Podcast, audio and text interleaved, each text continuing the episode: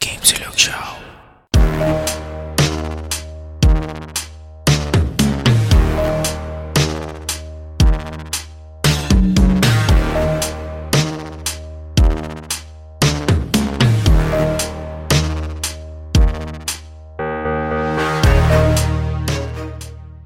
Welcome back sa The Game Silog Show, kwentuhan podcast about video games. Ako si Jazz at ito ay Game Silog episode 61. Sobrang special ng topic natin ngayon at sobrang excited ako. Ang topic natin ngayon ay our dream video game at ito ay sinuggest ng isa sa mga loyal listeners ng The Game Silog Show, si RD. So nag-guest na siya before sa sa sa uh, previous episodes natin so hindi hindi na siya bago. So ngayon sobrang excited ako na i-discuss natin i-discuss namin yung yung topic na gagawin namin. Sobrang hindi siya normal eh kasi usually 'di ba mga previous episodes namin may topic etc. Pero eto gagawin namin or isa-suggest namin or paano ba magbabatuhan kami ng mga um, ideas namin, concept na gusto namin gawin na video game, dream video game namin. So, yun, mamaya didiscuss namin. Pero, kus- kumusta muna kami ni RD? RD, musta? Welcome back sa show. Yun, ah, salamat ulit sa pag-guest sa akin dito. Welcome back. Kamusta? Puta, nasa ano ka, di ba? Nasa dagat ka ngayon, tama ba? O nasa port? Ganyan. Ah, nasa Taiwan kami ngayon. Yun. Oo. Buti na lang dito kasi maganda internet dito eh. Oo. Mabilis kasi kumpara mo sa ibang lugar ba. ano, may, Ayun. may question ako, no? Curious ako. Pag nasa gitna kayo ng dagat, anong internet connection ang gamit nyo? Yung barko kasi namin walang internet eh. Kaya Hmm. wala. Ah, wala. Putya, paano yun? Anong libangan? Hindi, may PS4 naman ako, ganyan. Hmm. Tapos, I mean, kumbaga hindi ka nakakapag um, communicate sa sa family. ganyan. communication, wala. Ah, wala talaga. Hirap pala, no? Kaya pag yung nakaraan, yung galing kaming Brazil to Ah. dito sa Taiwan, siguro ano siya, lampas 30 days. So, Grabe. ah, one, one and a half month, ganun. So, ang libangan mo, nasabi mo, PlayStation 4, no? Tapos, syempre, may mga games ka, etc. Uh, disc, downloaded games. Question lang, no? Pwedeng hindi mo sagutin. Pag porn, anong, ano mo? may download ka rin ba? Or, paano? Ah, I would either deny or Hindi, joke lang, joke lang. Okay lang, wag mo, wag mo nang sagutin yun. Na, na-curious lang. Kasi naging, naging ano ko yan eh, um, tawag dito. Ako, ako na lang yung mag-share kasi mas ano naman ako. Ah, mas open naman ako sa ganyan. Yung nag-Korea ako before, nung OFW ako sa Korea, unang dating namin noon, wala kaming ano, wala kaming internet, ganyan, nakiki-internet lang. Minsan, ma, um, tawag dito, madamot pa yung ano namin, biglang pinapatay or iniiba yung password. So, so ang hirap, no? Ano pre, na, na-realize ko yung ano, yung value ng imagination. Parang bumalik ako dun sa sa pagkabata na talagang imagination lang talaga yung puhunan ng ng mga kabataan. Anyway, ibang topic na yan. So, kamusta Pero naman yung... meron naman sa mga Ah. kasama ko, hindi, hindi mo ako magpapaka-hypocrite. Meron, sa, meron dito sa barko. Kaso, syempre, Merong ano? may porn. Ah, okay. Pwede ka naman kumopya sa mga kasama, ganyan. Totoo. Pero, Hindi ka naman nag-download kasi before meron din akong ano, download na... hindi naman kasi Hindi naman. Pag nasa puerto kanya, pag may internet, Mm. download ko puro Korean. Ah, mga ano, mga drama, mga ganyan. So, Ah, doon, doon kami addict na addict ngayon eh. ah, okay, gets. Ano ka ba? Solo, solo nyo ba yung kwarto dyan? Ganyan sa ano, sa barko? Oo, kung kita niyo yung background ko, Ah. yan eh, kama ko. Mm, gets, gets. Medyo maluwag naman. Hindi ko na maikot yung camera, eh, yung laptop kasi ito. Okay lang, okay lang. Yan, yan naman yung mahirap sa ano, pre, sa amin nung OFW ako sa Korea. Kasi ano lang doon, um, anong tawag dito, yung, ano yun yung truck? Ay, trailer. Ano? Tra- Trailer. Ah, container, container. Container. Oo, oh, ganun lang. So, May Sa isang- ka. Oo, sa isang kwarto, pinaka, ano ko lang, dalawa, share kayo ng dalawa. Pero pinakamadami is, naging apat kami nung unang dating ko sa Korea. So, Ah, sobrang hirap pangit, talaga. no? Mm, wala kang privacy. Kasi ano yun eh, ang libre, libre yun sa amin kasama yun sa kontrata. Libre na meron silang kisoksa. Kisoksa kasi yung tawag ng kumbaga parang yung dorm. Oo. So, eh, syempre pag bago ka, newbie ka, baguhan ka sa ganun, um, syempre igagrab mo yun, wala ka pang pera eh. Pero pag medyo may chaching ka na, may pera ka na, yun, malakas na yung loob mo na pwede ka na mag, ano, magrenta ng, ng apartment kasi mas maganda talaga, tapos may privacy. Pero, yun nga, anyway, na, na ano ko lang, Doon ka sa ano, dapat sa Goshiwon. O mga ganyan. Pero, ikaw, eh, pero pre yung sa'yo, dyan sa buhay, ano, no, kasi nako-curious ako, nako, nako-curious ako. Pag nasa barko kayo, um, ang libangan mo nga yun, video game, tapos mga na-download mo ng mga series, no? Mm. Um, totoo ba yung ano, totoo ba yung tinatawag na cabin fever? Kasi ako lately ko lang siya na na, na experience nung dahil sa pandemic, dahil nga work from home setup. Nung unang saya ko pa kasi syempre ang ina, hindi na ako matatraffic. Yes, nasa bahay ako. Sa bahay ako, magtatrabaho ako, ganyan, tapos hindi, hindi ko na kailangan Tulong, matraffic. Oo, ganyan, etc. Pero nung kalaunan, nung mga isang buwan, dalawang buwan, tatlong buwan, doon ko na-experience na yung, yung cabin um, fever na baka tinatawag nila na ganun nga. Kasi sobrang nakakalungkot na parang may mali eh. Parang may mali dun sa setup mo. So, Mhm. Hindi ka kasanay na hindi lumalabas. Oo, ganun. Yung parang tas wala kang, wala kang bag, wala kang bagong nakikita, walang bagong muka, Oo. et cetera, ganyan. So, diyan sa barko, nung mga unang, yung, let's say, mga, nung first timer ka, na, na-experience mo din ba yun, yung cabin fever? Di- Dito, sa barko, ganun yung buhay. Mm. Maranasan mo talaga yan. It's just a matter na kung paano mo siya ihaharapin. Kunyari, mas, ma- Mm. mas ramdam kasi yan pag malayo yung biyahe tapos walang internet yung barko. Oo. Tapos, yun, nandito. Dagat lang yung makikita mo, nakakasawa. Mm. Tapos yung 20 lang kayo sa barko. Isang buwan kayo magkikita-kita araw-araw. Mm. Nakakasawa. Minsan, doon doon pa nagsisimula yung mga uh, away-away, ganyan. Pero pa- paano, Pero- mo, paano, na, pero paano dati- nalalabanan yun? Oh, dati kasi pag kunyari pag short voyage, kunyari example, punta kami Indonesia to Taiwan. Ah. Malapit lang 'yun, wala wala pang one week. Mm. So, at least makakita ka ng ibang lugar every Ah. one week, ganyan. Tapos dati may short leave kami, so pwede kami mamasyal. Ah. Pwede kunyari nung dati na nakapunta ako sa France, so libot ako sa France, then punta ako sa Romania, then Nice. libot naman. So, ma- marami kang mararating. Yun yung Mm. isa sa perks ng pagiging seaman eh. Mm. May ikot mo yung mundo, literally. Ah. Kaso yun nga, ngayong COVID, hindi magawa yan. So, dito ka lang talaga sa barko. Ang tagal ko nang hindi nakakababa sa barko eh. Mga ilang ano na?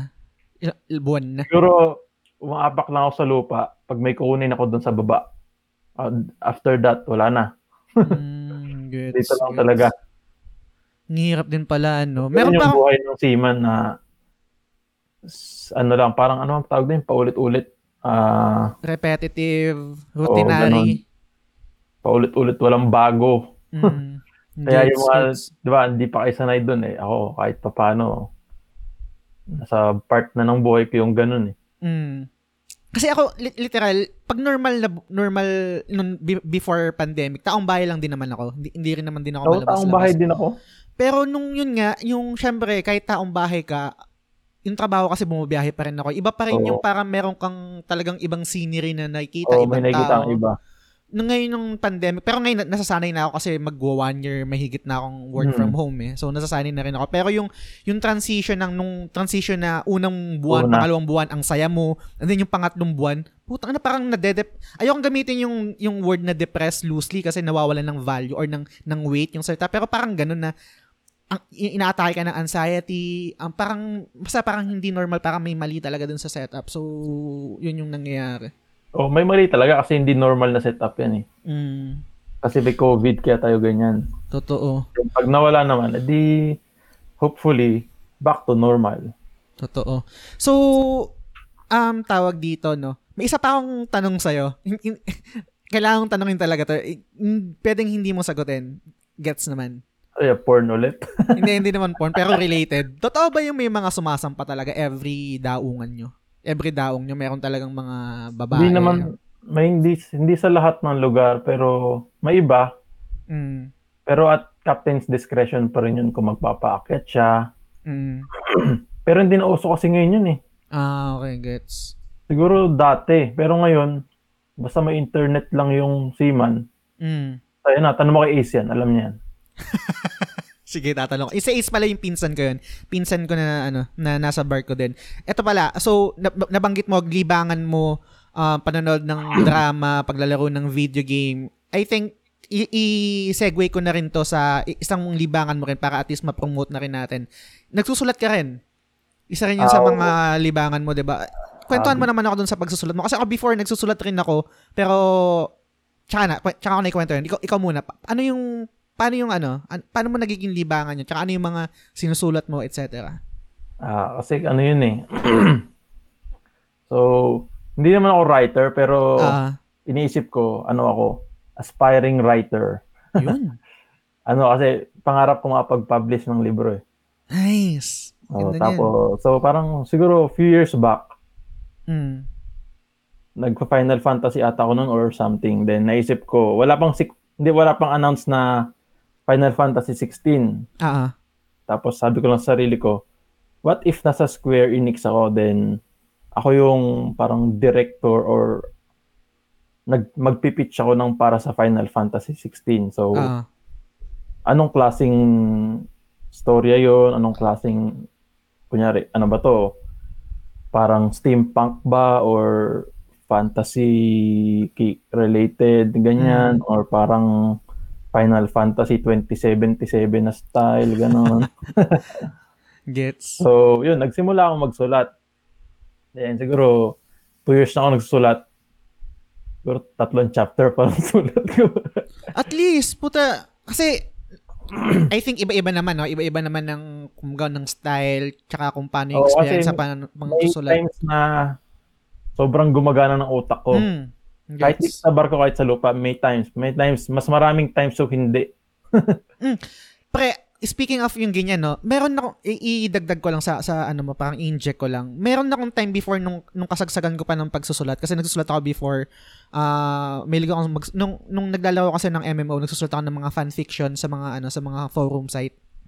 Um, Oo, na- naalala ko ngayon eh. Kaya ako sinabi rin sa'yo yung gantong topic. mm, tapos yun, ah, tawag dito, nagbablog-blog din ako before. sa Meron kasi yung sa Facebook, kung, family, kung OG Facebook, ano kayo, user, meron notes doon. Tapos uso before yung mag, parang magsusulat ka ng blog na anything under the sun. Oo, alam ko yun. No, nag, nagsusulat ako sa notes, tapos yun, ipapublish ko lang. Ngayon, wala, parang wala na siya eh. Wala, Then- pangit na ng Facebook ngayon sa... Oo, doon sa, oh, sa ano. Tapos, fan din kasi ako ni, ano, ni Bob Ong. Um, ah doon ako na-inspired din mag, magsulat. And then, yun na, na, nabanggit ko lang is yung, kasi sinabi mo yung parang may stream of thought ka na parang non-stop talagang active yung ano mo thoughts mo. Ako before, Hmm. lagi kong nararanasan yan pag, naka, pag nasa sasakyan ako, ay nasa sasakyan, pag bumabiyahe ako, kunwari nagko-commute nasa jeep nung college ako, um, bumu- uh, nagko-commute, nasa bus, nasa nasa jeep. So ang style kasi hindi naman ako makakapagsulat ng ano, makakapagsulat sa sa tawag dito, sa notebook, sa papel, ganyan, kasi umaandar. Kadalasan ng style ko niyan, um, kinocompose ko sa, as a text, tapos sinesend ko sa sarili ko. Kasi yung mga, cell, Ah. mga cellphone before, wala pang, hindi pa siya smartphone na meron notes na application eh. Hindi pa ganun ka high-tech yung mga phones ah, before. Meron ako, kunwari yung phone ko is Nokia N70. Mag medyo mahaba kasi yun. Yun yung parang, hindi na siya yung one, one third, one half, ganyan na parang mapuputol kasi mas mahaba na yung thread niya. Doon ako nagsusulat, tapos isasend ko sa sarili ko na, tapos pag nasend ko na, pag uwi ko sa bahay, doon ko, itatra- doon ko itatransfer sa computer. So, ganun yung style ng pagsusulat ko before. Wala, naalala ko lang nung ano, Ako, nabanggit mo. ako mayroon akong notebook. Lagi kong dala yan kahit nasa lupa ako. Mm, Then, doon ko sinusulat. Kunyari, may naisip akong tula. Sulat ko agad dyan. mm, Then, may naisip akong storya. Sulat ko yung parang pinaka-hypnosis niya. ah, Then, kahit, kunyari, tulog ako tapos nagising ako na, uy, maganda yung panaginip ko. Sulat ko Hmm. yan. Ga- Gagawin kong kwento. Ganun ba? Actually, yung yung ang, gal, ang galing no, pre. Kasi yung, yung, yung sinabi mo, yung pag nanaginip tapos isusulat, actually ano yan eh, isang activity yan. Um, kasi nung, nung college kasi meron kaming ano, meron kaming subject na writing for TV tapos required kaming basahin yung libro ni ni Ricky Lee, yung Trip to Quiapo. Merong isang activity doon na hindi ko alam kung active, activity yun doon sa libro mismo or pinagawa lang sa amin ng professor namin na um, isang isang way to practice yung writing mo is pagkagising mo, magsulat ka ng parang stream of thought na parang free, So, fresh free, pa yan. oh, parang ano lang, free writing lang na wag kang mag-isip, basta sulat ka lang ng sulat. So, naging activity namin yun. Tapos, parang isang buong linggo yata or isang buong buwan Mm. na gagawin namin Oh, yun. Tapos, no? sasa, tapos saka namin isasubmit. Iko-compile namin yung mga nasulat namin tapos sina- sasubmit doon sa professor. Walang, naalala ko lang yung ano. Pero okay yun Mm. ha, na naisip mo yung ganun. Kasi isa sa mga practice yun para ah i-exercise yung thoughts mo when it comes to to writing talaga. Pag, pag nagsusulat kasi ako, nagsusulat talaga ako sa papel. Hindi lang ako Mm. nagta-type ba. Ah, Kasi parang may nabasa ako nung dati, parang psychology ba. Pag sinulat mo isang bagay, mas matatandaan mo ah, totoo. kaysa sa i-type or something. Mm, totoo nga, totoo. I Oo. agree.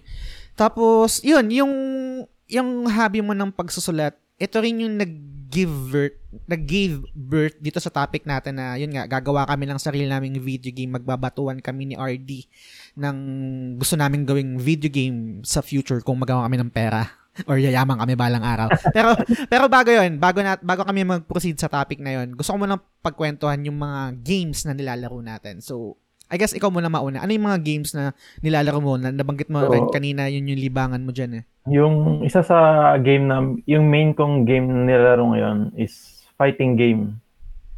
Mag-isa Yung- fighting game na mag, na single player. Oh, AI ako. lang kalabang ko. Ano na? Ano? AI, AI lang kalabang Ay, ay, ko. okay, okay. So, yung ano, Mobile Suit Gundam Extreme versus Maxi Boost On. Ang haba Hmm. ng title, no? Very Japanese. Pero ano ito, dati ko pa nalaro PS3. Ah, Tapos sumali pa nga ako sa tournament dati eh. nice. Oo, umabot ako ng top 8 nun eh. Anong anong Tapos- anong laro yan? Anong laro niya? Mga Arcade Gundam, to. mga Oh, Gundam, Gundam, yung Gundam mga gamit characters. mo. Mm. 3D fighter yung itsura niya. Tapos arcade to, pinort lang sa PS4. Nalaro ko rin to sa, nung nasa Japan ako eh. Mm. So, player na ako nito dati pa. Then, ewan ko, hindi ako nagsasawa eh. Sa ibang fighting game, ang dali ko magsawa. Dito, hindi. Kasi, I mean, Gundam fanboy ako eh. Kaya, Ang gets. so, so, paano yung style niya? 2D siya or 3D na... 3D. Ah, 3D gets. Then, unlike sa other na 3D fighters, deep yung fighting system niya. Hindi lang yung there's a strong attack, may weak attack, then Mm. may special skill. Ganun, ganun kasi kadalasan eh. Ah, Ang selling point kasi ng 3D fighters kadalasan is yung anime mismo, ganyan, di ba? ah, parang jump, jump, ano, ano, ano, jump force. Jump? Force Ah. na hindi, hindi ko pa rin kasi nalaro yun. So, hindi naman ako mahilig sa fighting game. Pero ito yung main game ko na lagi kong nilalaro. Kunyari, Nice. one hour. AI lang kalabang ko. Mm. Yun lang. Tapos nagulat nga ako nung, di ba yung end of the year sa PlayStation, papakita yung hours na yung parang top games na pinaglaanan mo ng oras, di ba? Ah, So yung, ang top 1 ko, yun, yung Gundam. At ilang oras?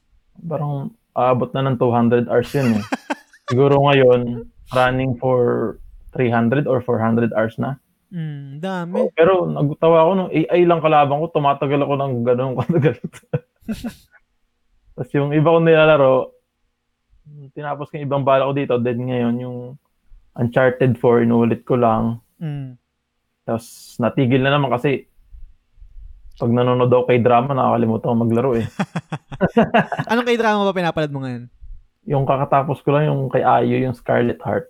Ah, yung, ano daw yun, tragic daw ending nun ah. O putya, do, dalawang Korean drama pa lang humagulgul ako kakaiyak. Isa yun. Ano yung isa?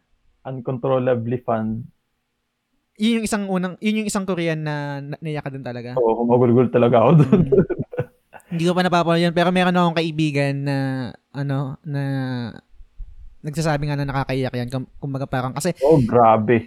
may ano kasi ako eh, kumbaga parang may mood. Kung mara, nagpa, nag, meron akong kaibigan na nanonood din ng k-drama, so nagpapasuggest ako. Kasi syempre, limited lang yung time natin, adulting, etc., Oo. bla bla bla. Ayoko mag-invest sa isang Korean drama na Ayun Um, ang big- tapos mo. oh, tapos magi-stop ako ng ano, magi-stop ako ng after two hours kasi hindi ako maka kumbaga hindi ko magugustuhan. Maraming maraming Korean drama na ganun eh. Marami akong ganun. Mm, hindi ko Hindi ko natatapos. hindi ko natatapos, di talaga nag-resonate sa akin. Okay, ah, so- so- sorry sa mga fans, hindi ko to ah, parang sinasabi para ma- ma-upset kayo. Hindi nag-work sa akin yung Crash Landing on You. Nanood, pinanood Oo. ko yung first episode. Hindi talaga nag-work. Pero siguro, I think, ah, hindi ko sinasabi na pangit yung, yung, yung Crash Landing on You.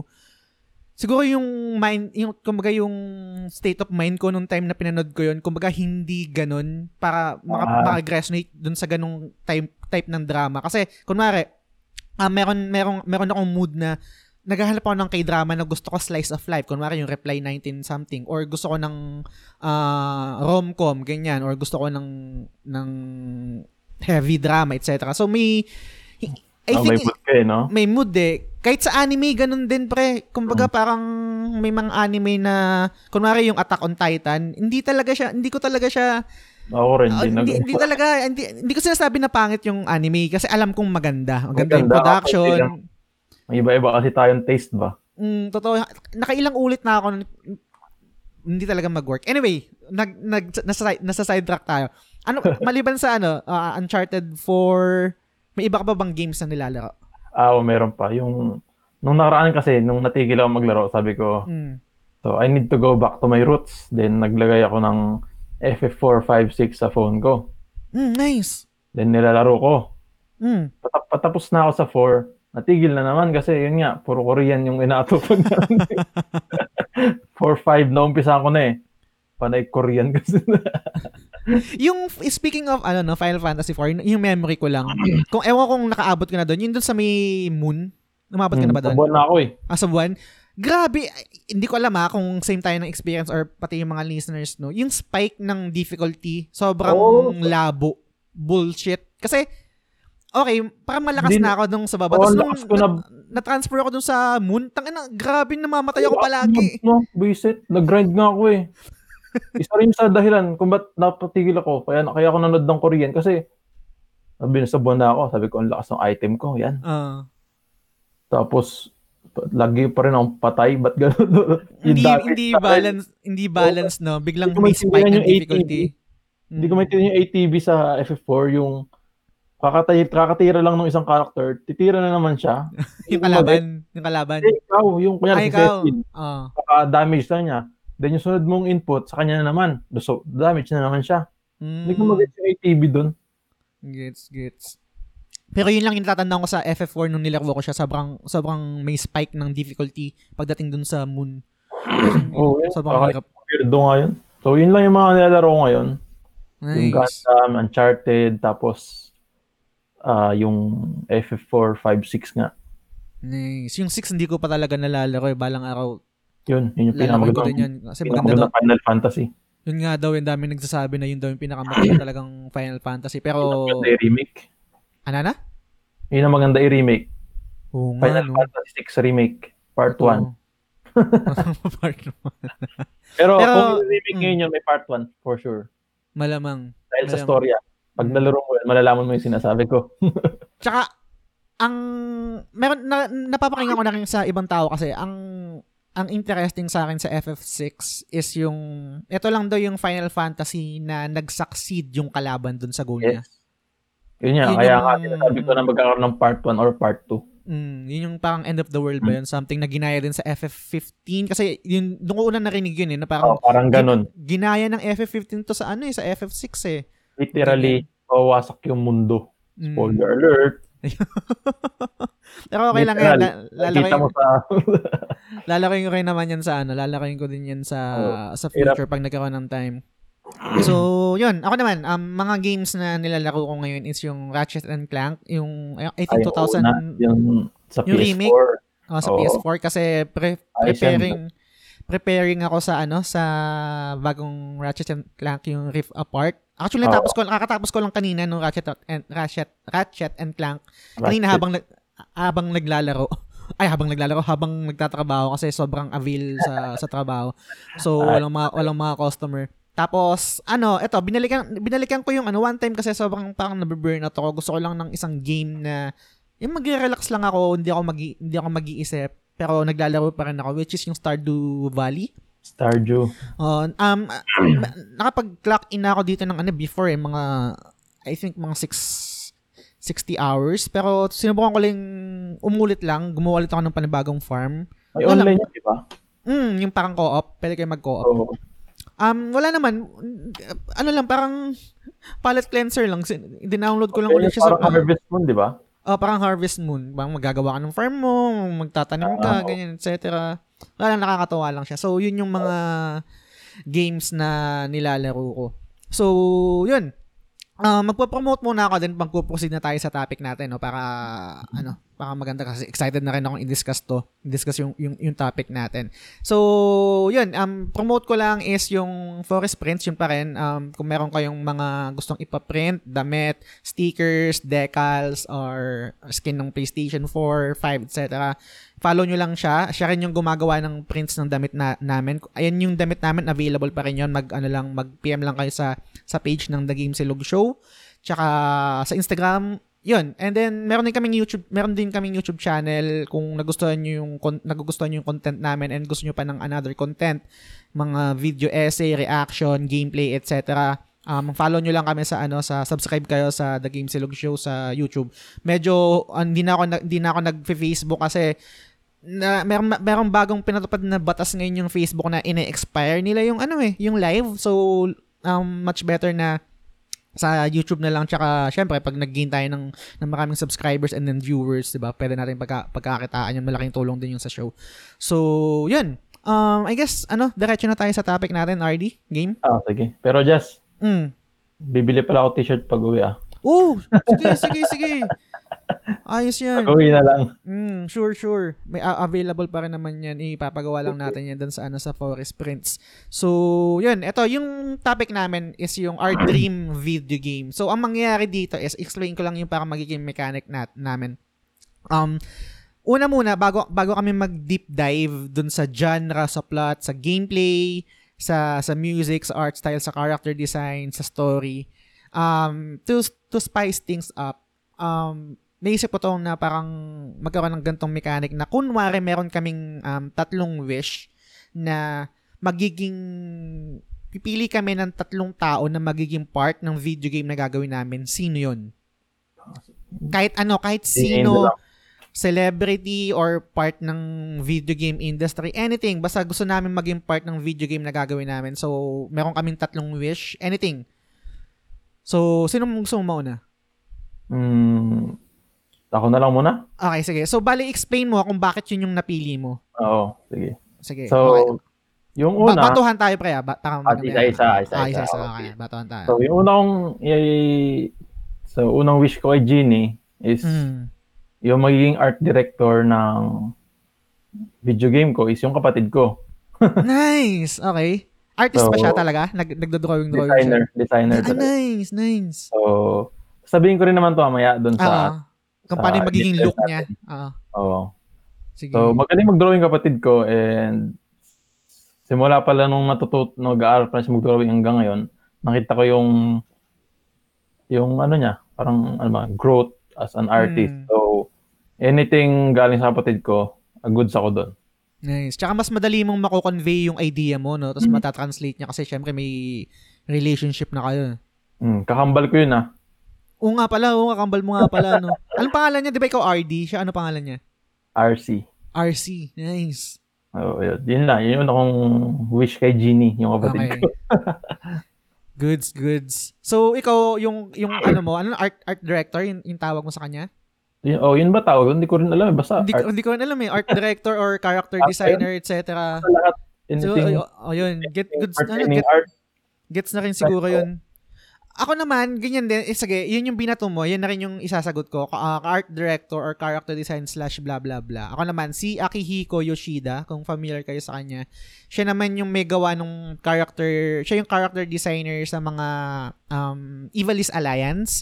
Kung mapapansin nyo sa FF12, sa Tactics, sa Ogre, Tactic ba yun? Ogre something? Tactics Ogre. Or Tactics Ogre, Ogre pala.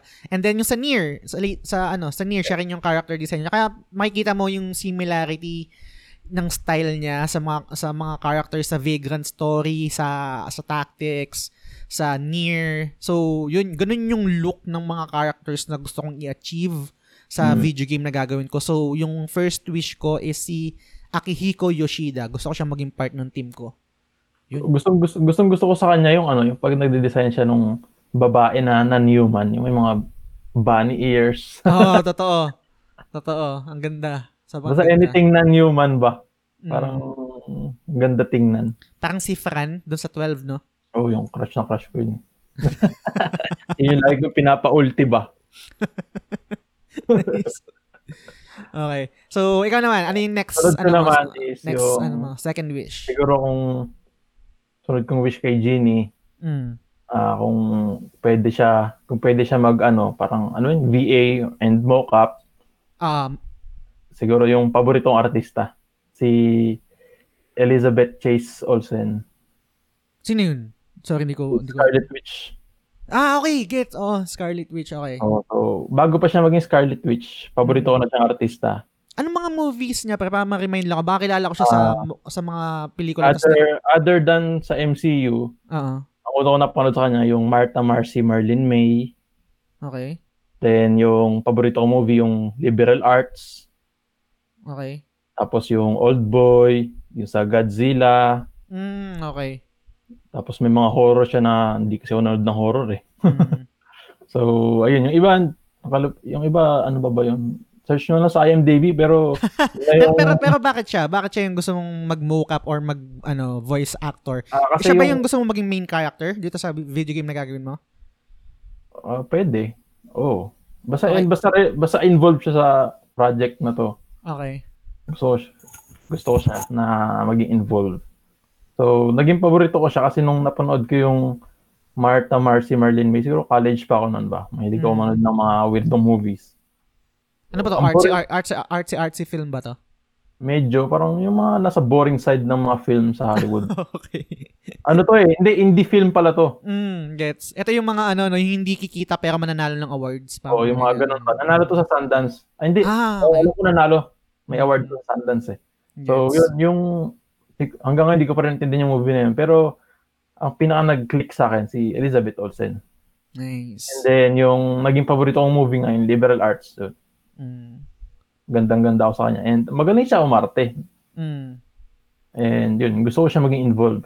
Pati, Siguro, pati ba yung ano, pati ba yung itsura niya gagayahin? Kun- Kunwari, di ba yung mga games ngayon, parang yung facial, ah, yung oh, facial. oh, oo. siya na rin mismo. Ganun ba yung magiging plano mo kung sakali? Or gusto mo lang may- na siya yung umarte? Basta umarte lang siguro. Umarte Kung may gagayahin akong itsura, siguro si Irene. Red Velvet? Oo. ang bias ang ang bias ko doon si Sulgi. Wala na share ko lang. si Bear. Bear. sin, sinong sinong bias mo ba doon? Si Ah, Irene. ba? ngayon, dati, nag-iiba, nag-iiba-iba. Eh, ngayon si Wendy. Mm, galing kumanta na, no? Oo. Ayun. Binasa ko na yung lyrics niya. Napupunta talaga tayo sa mga ano no. Oo eh. Dapat may episode ka talaga na Korean. So, ano yung next mo? chincha, chincha, chincha. Anyway, so yung una ko yung character car- character designer, um art director is si Akihiko Yoshida. Yung second wish ko naman, okay, sa composer naman ako. Ang gusto kong composer is si Shoji Meguro. Puro hapon yung pinipili mo, no? Mm. Familiar ka ba dito pa kay Shoji Meguro? Narinig ko na sa persona ata yan. Ah, sa Persona. Oh, yun nga, tama nga ako. Mm. sa Persona to, pre.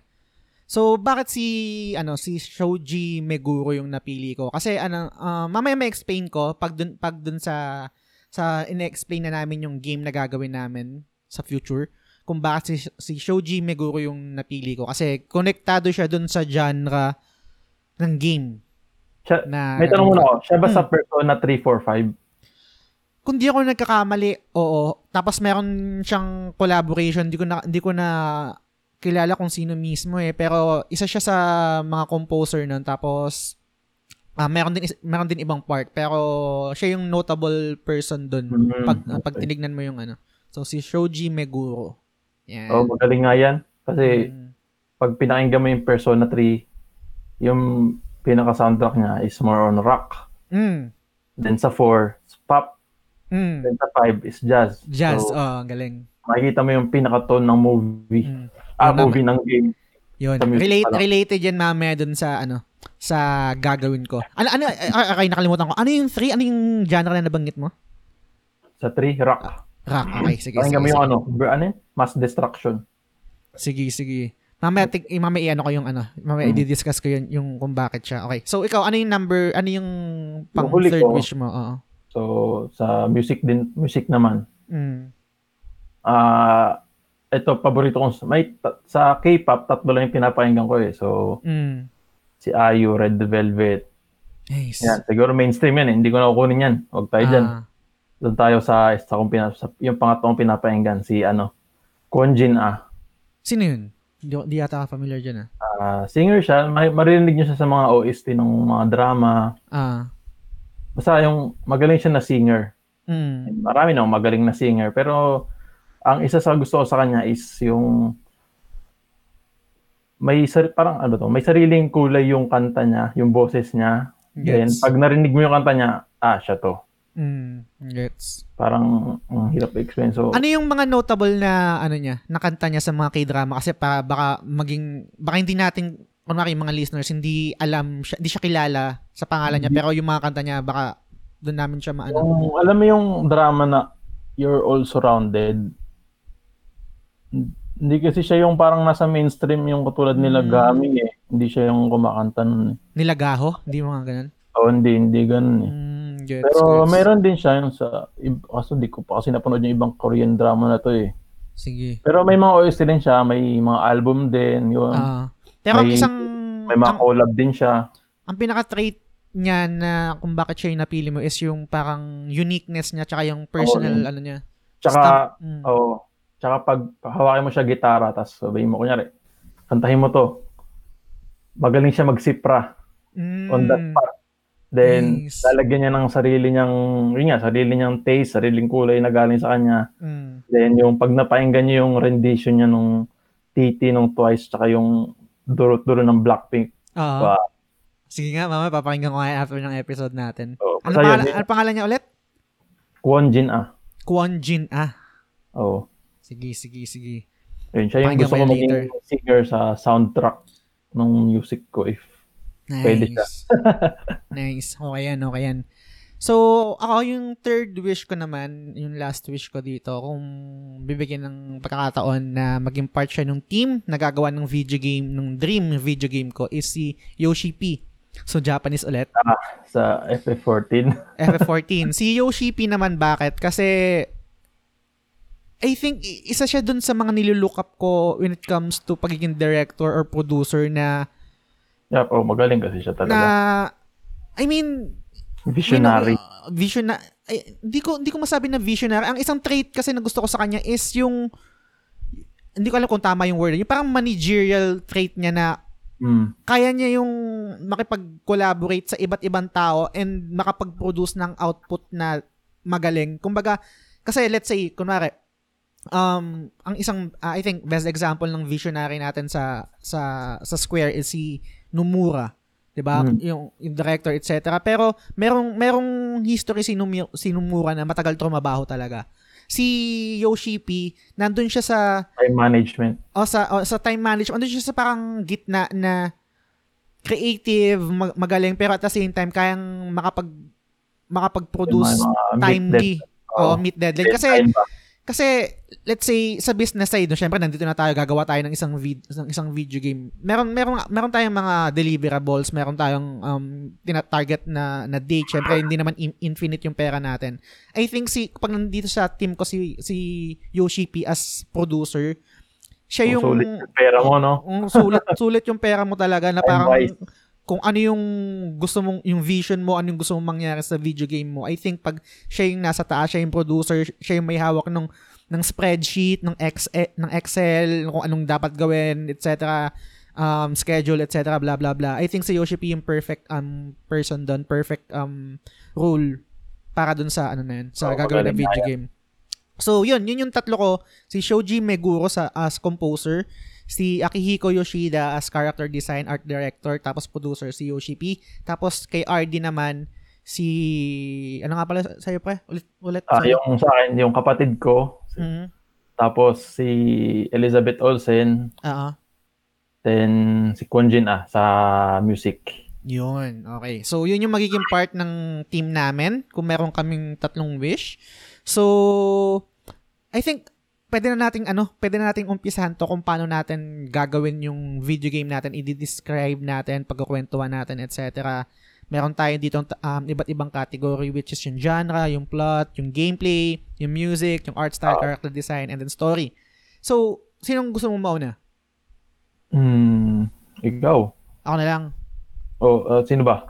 Hindi, sige, okay lang. Ako, ako na yung mauna. Bale, ang mangyayari kasi dito, guys, ang, ang mangyayari dito, guys, is um, ako muna yung magde-describe ng game ko per category. Tapos, syempre, magtatanong si RD, etc., follow-up question, etc. Then, after ko, si RD naman, isang bagsak. And then, in the end, magbabatuhan kami ng parang final thoughts namin dun sa game na nagawa namin base dito sa kung paano namin dinescribe yung, ano, yung dream video game namin. So, ang first na category is genre. Ano muna yung ano yung genre na gusto namin sa sa game na to. So, ang sa akin, tong dream video game ko, ang genre na to is action RPG na may life sim. So, imagine it as Persona pero hindi siya turn-based. Um, action RPG siya. Tapos may life simulation siya. Kasi mamaya mag-make sense siya pag sinabi ko na yung sa gameplay niya, yung mga gameplay mechanics niya kung paano siya mag-work. so, bilang pinakamadaling i-describe yung genre niya is action RPG na may life simulation. Okay. So, eh, next category naman is yung plot. So, nakalagay dito sa, sa show notes namin, sinabi ko kay RD, ele- elevator pitch. So, sa plot, parang gusto ko lang ilagay dito, yung parang mabilis lang i-describe yung game na gagawin namin. Kumbaga, bago kami mag-deep dive dun sa story talaga mamaya. So, ano ba yung plot na itong video game na gusto kong gawin? So, hindi ko alam kung na-compose ko ng maayos ito ha. Eh, Get me, ano, parang let me know. Um, RD. So, ito yung nilagay ko dito. Ito yung sinulat ko.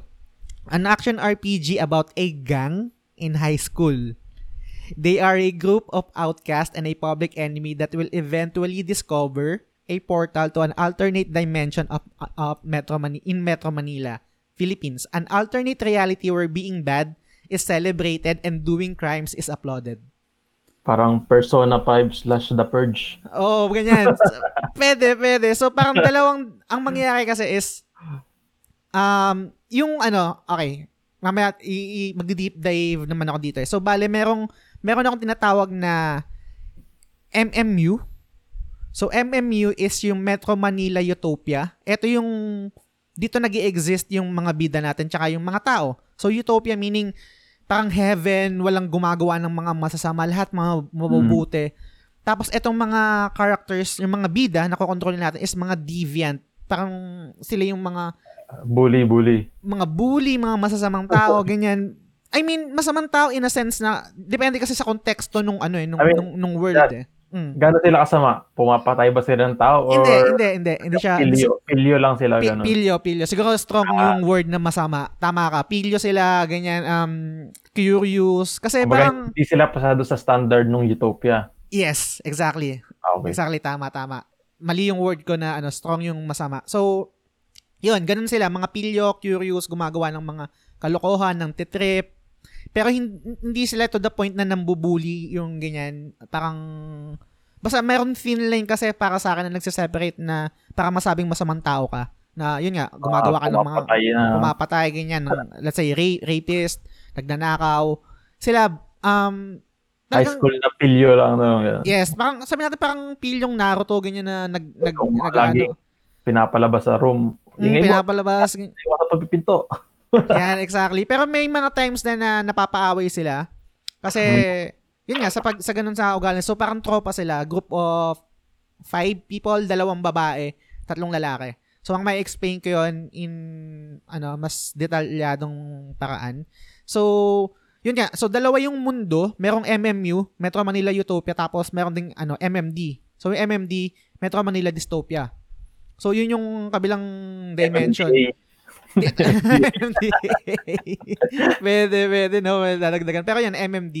So, doon sa MMD, Metro Manila, ano, dystopia, doon naman yung kabaliktaran ng Metro Manila na madidiscover nila na parang sa umpisa, eto yung ina- eh, parang eto yung hinahanap nila na ano na, na, na, na mundo parang dito kami fit sa mundo na to kasi eh, parang sa MMU outcast kami kumbaga parang nilalayuan kami ng tao kasi ganito kami um, ganito kami manamit hindi kami prim and proper nang titrip kami magulo kami rowdy kami etc tapos nung na-discover nila yung alternate dimension na alternate reality or something na may may gantong mundo na so, na dark, desolate, broody, etc. Um, na, na Metro Manila version. Akala nila, I mean, dun, dun nila naisip na, tana, dito, tayo dapat nag exist dito tayo dapat, ano, fit, tayo sa, sa mundo na to. So, ganun, ganyan yung plot.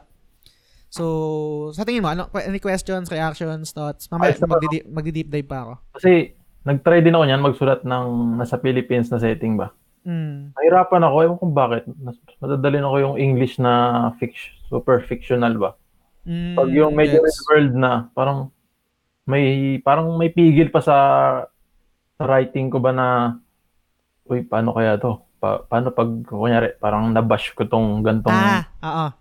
parang May- ganun ba? Mm, naiintindihan Pero ko. maganda yung ano Filipina setting, yan yung gusto ko eh. Mm. Nag, nagtry ako magsulat niyan, yung ginawa ko nga yung parang may ano, yung alibata pa yung sulat nung pina. Mm. Parang ganun ba? Ayos yun. Actually, kasi Ayos- ito, ayos yan yung Filipina setting. Mm. Dapat i-promote yan eh. tawag dito, um, nakalimutan kong i, ano no, sabihin kanina, parang disclaimer lang. Ang, actually, etong video game, um, dream video game na gagawin ko is actually nag-exist na siya in a short film version, pero hindi gantong-ganto. Kumbaga parang, um, inspiration lang yon Kasi nung college kami, merong dun sa subject namin na intro to film, yung parang final project namin is gagawa kami ng pelikula. Ah, mabilis na ano lang na, na konteksto lang no tsaka background. Bago ka mapili na parang ikaw yung magde-direct kasi syempre hindi naman pwede lahat maging director, limitado lang yung yung estudyante sa isang klase sa isang section. So, ang mangyayari nun is lahat ng estudyante is gagawa ng script, magsusulat ng ano ng script tapos ipapasa sa director ay sa professor namin. Tapos kung anong kaninong script or screenplay yung mapipili, siya yung magiging director. Or Ah. meron din naman mga meron din naman mga cases na nagpasa ng screenplay, maganda yung screenplay pero yung yung, prof- yung professor namin ma- may piniling ibang director para mag-direct ng screenplay kasi meron din ganun. Anyway, so nung nung college kami, meron meron meron akong napili ako na ng professor namin na mag-direct tsaka yun nga doon sa screenplay na ginawa ko which is yung title nun is First Blood kasi sobrang alig ko sa sa Dota nung time na yun, Dota 1. Pero ang ang story nun is kasi sobrang rebelde kasi ako sa school namin sa sa Letran. Meron ako mga hindi gustong nangyayari pag pamamalakad, etc. So, ang ginawa ko, um, hindi ko alam kung anong tawag sa, sa technique na yun. Eh. So, mga estudyante sila na ganun din, ah napunta sa napupunta sa ibang dimension. Parang kasi kinidnap yung ano nila, kinidnap yung prinsesa nila which is si Heart kasi ultimate crush ko si Heart, evangelista. so, kinidnap nila si Heart. Ang mga kalaban doon is um, professor, tapos yung bu kasi ano sila eh, outca- dito naman yung, yung sa First Blood, outcast sila in a sense na mga nerdy. Mga nerd sila, so parang sila yung mga binubuli. So Ah. ang so ang kalaban nila doon sa sa sa, sa alternate di- dimension or alternate world, malalakas sila doon, meron silang mga powers. Kalaban nila um yung nambubuli sa kanila, tat- tatlong boss eh. Yung first boss is yung nambubuli sa kanila, second boss is yung professor nila na professor nila na tawag dito na medyo manyak. Hindi, Ah. na, na manyak. Ah, parang, actually parang yung character pa nga yata nun is ah, LGBTQ. Kasi parang minomolest niya yung yung main character nun sa film namin, si Bossing. Bossing yung pangalan ng ano ng character na yan. Tapos ang final boss is, pasensya na kayo kung, kung I mean, medyo, ah tawag dito, ah medyo, ano pa, ano ba yung tamang word? Um, rebellious or basta anything na anong tamang word doon nung, nung ginawa ko tong or nung sinulat ko to ang final boss is pare kasi yung namamalakad sa school Ah, namin Catholic is ba yung letran? mm, Catholic school Parang So- UST pala yan, no? mm, ayun sister school namin yung ano yung Ah, UST oh, yung Ah. UST. so yun yung final boss yung pare anyway so yun, yun yung, yung ginawa ko yung sana nga makuha ko yung yung ano nun eh, yung soft copy na para ma-upload ko sa YouTube channel anyway so dun derive yung ano yung eh, yun, yun yung inspiration nitong video game kumbaga parang kahit paano yung mga Oo, ibang ay, yung mga ideas doon gusto kong i-apply dito sa ano sa video game na to. So yun pa yan daldal ko no? Um proceed na tayo siguro sa gameplay para mas ma mabato ko sa'yo kung paano. Kasi syempre let's face it kahit sobrang um kunwari eh, mas nag-work sa atin or parang importante sa atin yung story, hindi yan mag-work kung sablay yung gameplay, di ba? Kasi Oo. yun yung yun yung yun yung reason kung bakit tayo babalik yan, doon yung hook eh. Kaya nga gameplay video yung game eh. Mm, totoo. Video So, na. Tsaka sabi rin ng ano ng isang anong favorite na podcaster ko na si Colin Moriarty, ah, gameplay is king. Though hindi ako 100% nag-agree doon, pero gameplay is king talaga most of the time. So, Oo, totoo naman. eto yun, eto yung sa akin. So, ang gameplay na itong video game na gusto kong, yung dream um, video game ko is, um, dahil nga action RPG siya, fast-paced action RPG siya. So, parang, let's say, mala Platinum Games, yung datingan, ng, Mm. ano, ng gameplay niya. Pero may, with life sim mechanics, so mala Persona naman. So, ang mangyayari dito, so, yun nga, ah, sobrang dami kong inspiration sa Persona kasi sobrang gusto ko yung game na yun, tsaka sa Nier. Ang mangyayari is, dun sa MMU, or dun sa Metro Manila Utopia, is yun yung life sim. Yun yung normal na tao, normal na mga activities, pumapasok sa school, um, nanonood ng sine, naglalaro sa computer shop, um, pumupunta sa hid- Dota. nagdodota, pumupunta sa Hidalgo, nagbabayad sa sa bayad center, nagbabayad ng bills, etc. So ganun yung mga magiging quest doon. Literal na kung ano yung nangyayari sa atin sa sa Metro Manila. Utusan ka ng nanay mo nang bumili ng, ng toyo, ganyan, etc. So ganun yung style ng game.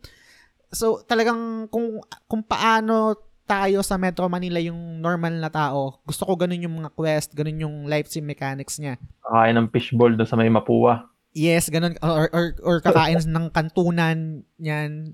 Ka- Tsaka half long, tapos sa walls, kakain ng liempo, ng lechong kawali, ganyan, etc. Or pupunta sa, ano, sa Mega Mall, makikipag Grand EB sa mga ka-textmate nila. Pero yun, so, dun, yun, yun yung sa MMU. Sa, sa MMD naman, sa Metro Manila Dystopia, doon naman yung may gameplay na, fa- na action RPG. So, ito, dito naman yung kakalaban nila quote-unquote mga kasi sa una okay sa una kasi ang isip nila is dito dito, dito yung mundo na dapat nag exist tayo. Hindi tayo bagay sa ano sa MMU dapat di- oh, dapat dito sa, sa MMD pero later on marirealize nila na gaya nga ng explanation mo kanina sobrang extreme yung mga tao dito yung May yung, yung pumapatay na.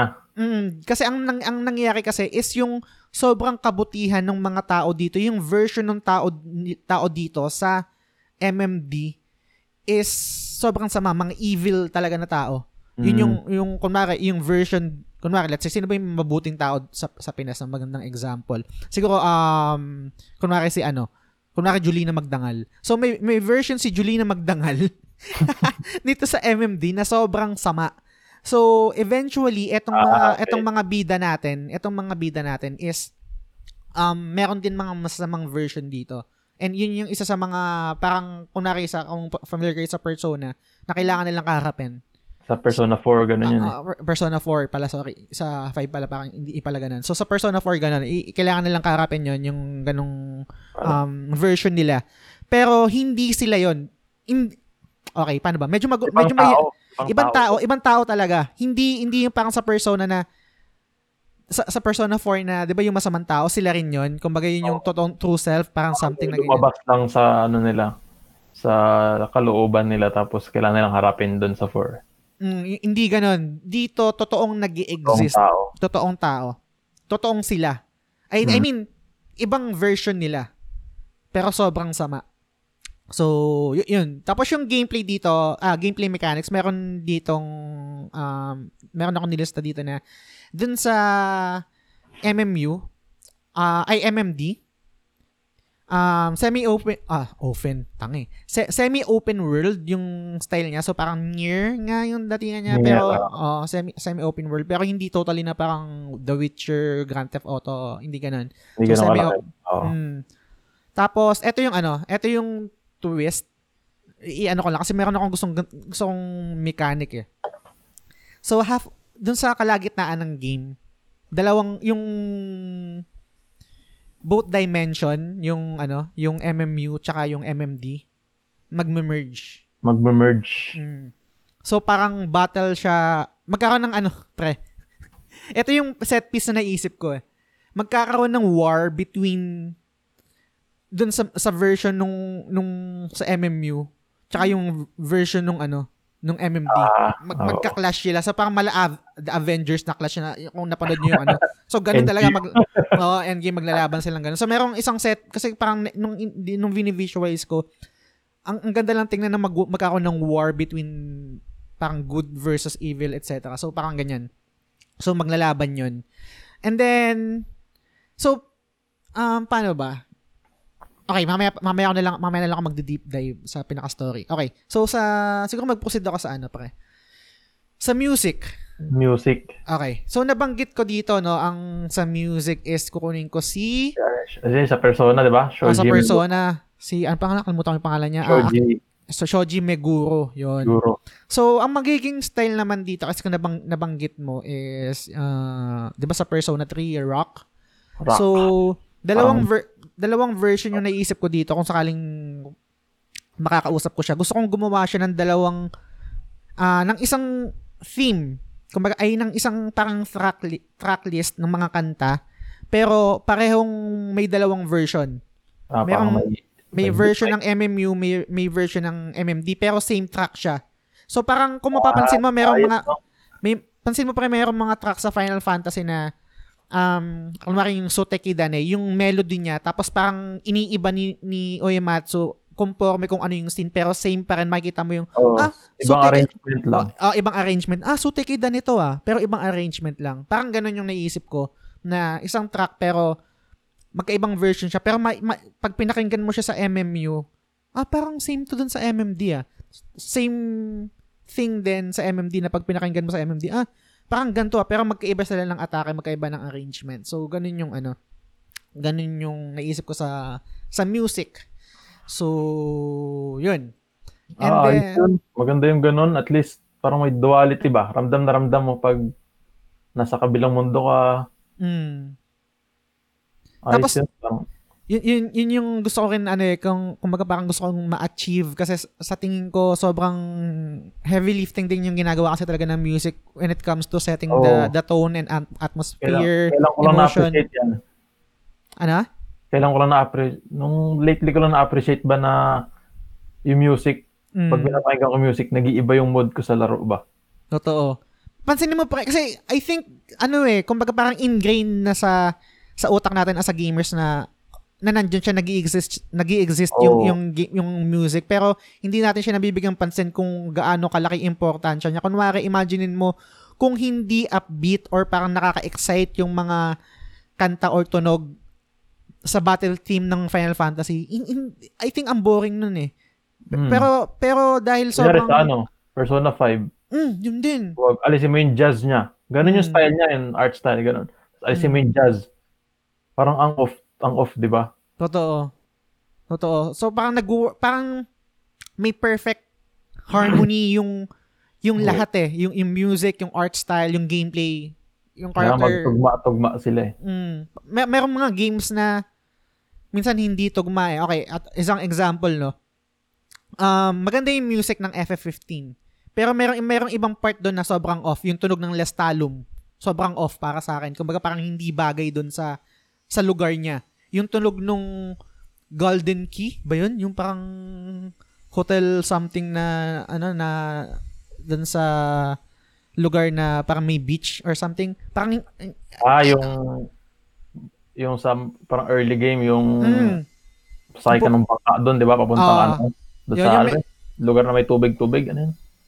Ah, ano nga nakalimutan ko. Ah, Puta. Kalimutan. Basta Si, yun Lu- yung si Luna lang kasi naalala ko sa 15 eh. Oh, yung lugar doon ni Luna. Anyway, so parang yun, maganda yung music ng FF15 pero I think yung ibang music doon sa mga lugar, sa mga location off, hindi parang hindi bagay kaya hindi siya memorable. Ang mga memorable lang doon yung sa mga fight scene yung um ano ba yung nakalimutan ko yung title pero ma- alam niyo yun Okay, pag narinig ano? niyo.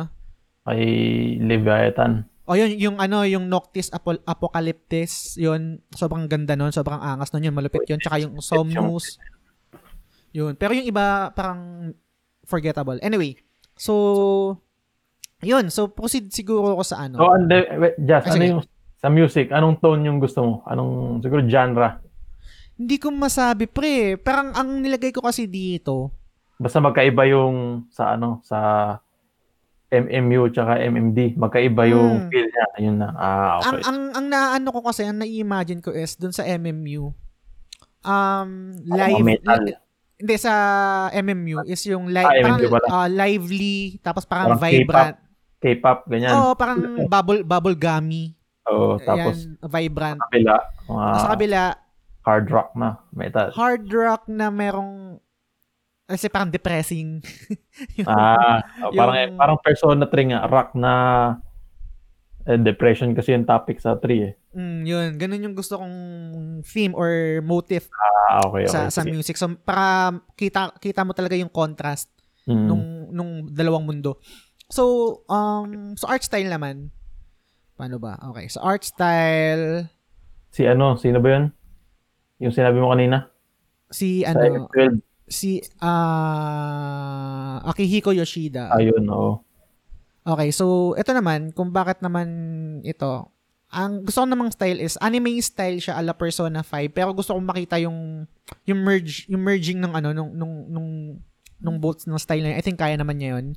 Ang mangyayari is sa MMU is colorful, um, vibrant, contrast to the main characters who are dark and deviant. So, ang mangyayari kasi dito pre is, para mag, mag, mag, ma, maging, ano, ang tawag dito, mag-outstand or parang mas mag-contrast. Yung mga characters, mukha talaga silang ano pre, mukhang deviant talaga. So, Mm. dun sa mga normal na tao ng mga prim and proper, makikita, makikita nila dun sa game. Mga Yung pun- difference. Yung pants, ganun.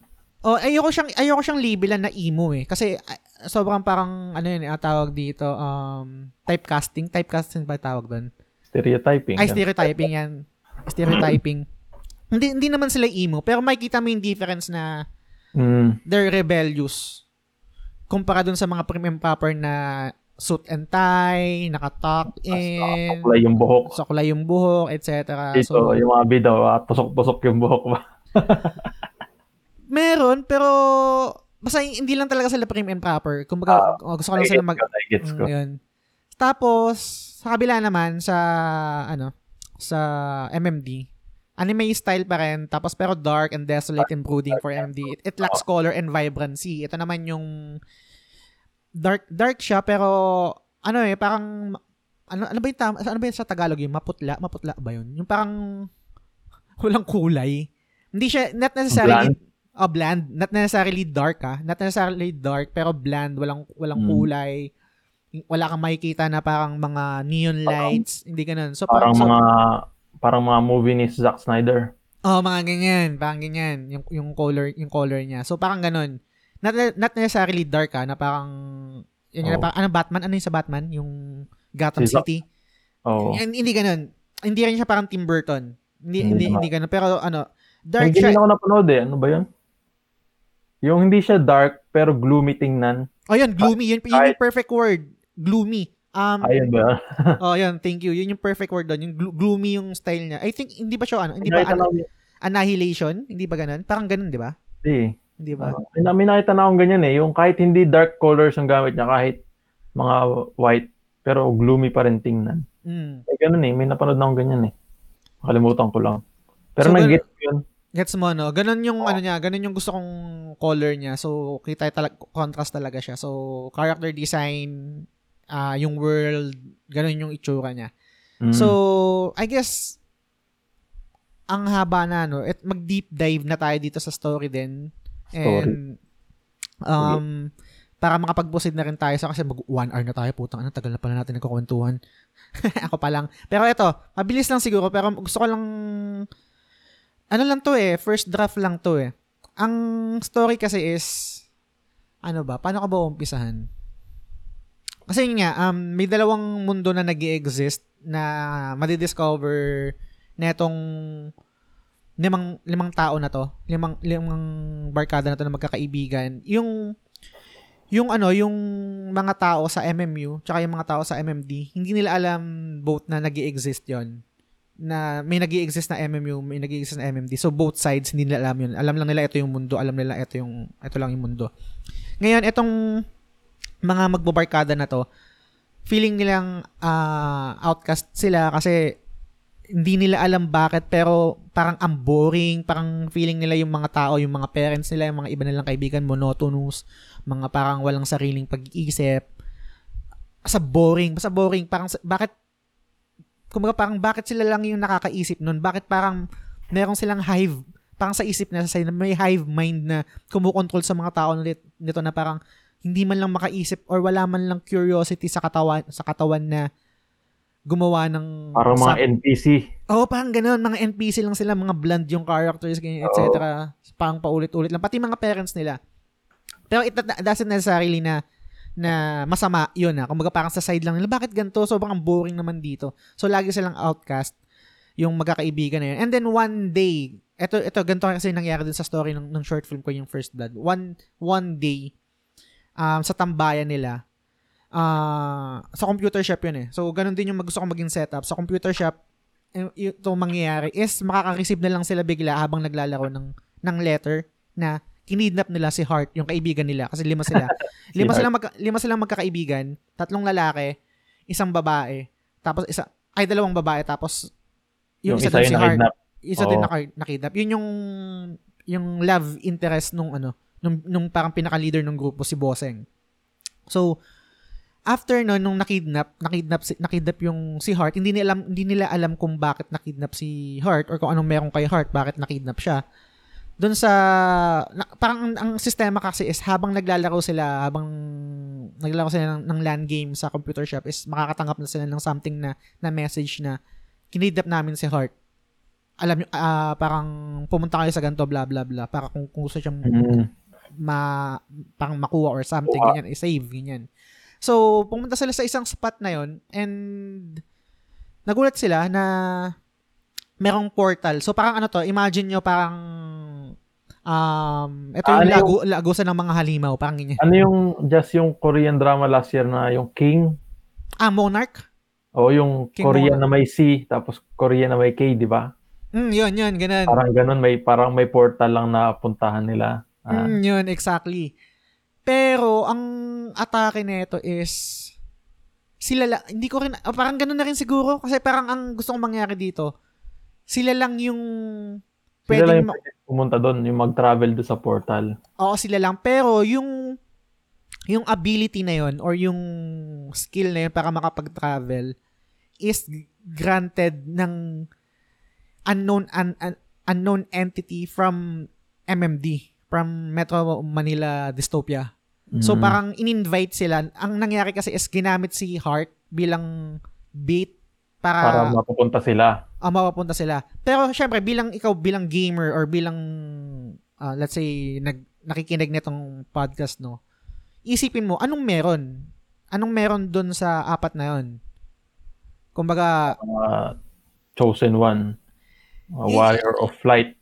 Ang, yun yung pinag-iisipan ko pa kasi parang for- me medyo bland pa yung idea or parang hindi pa finalized kasi may ano na, may rough draft na ba? Mm, ito lang pala yung una. Pero ang naiisip ko kasi is etong apat na to eh, actually parang ano nga no, siguro unconsciously habang sinusulat ko to um, pumipitas ako ng mga idea dun sa mga medium na nakonsume ko no kasi ang So, ganun naman kahit ako. mm, kasi ang naiisip ko dito is parang dun sa King of Eternal something something nga is etong apat na to talagang originally from MMD hindi talaga Mm. sila dito sa MMU so yung version yung version nung MM yung version nung bida nung limang bida na taga MMU MMD. MM, MMU patay na parang pinatay ng mga taga MMD tapos binato sila doon sa ah. So, So, sino yung tao na yung counterpart nila sa kabila?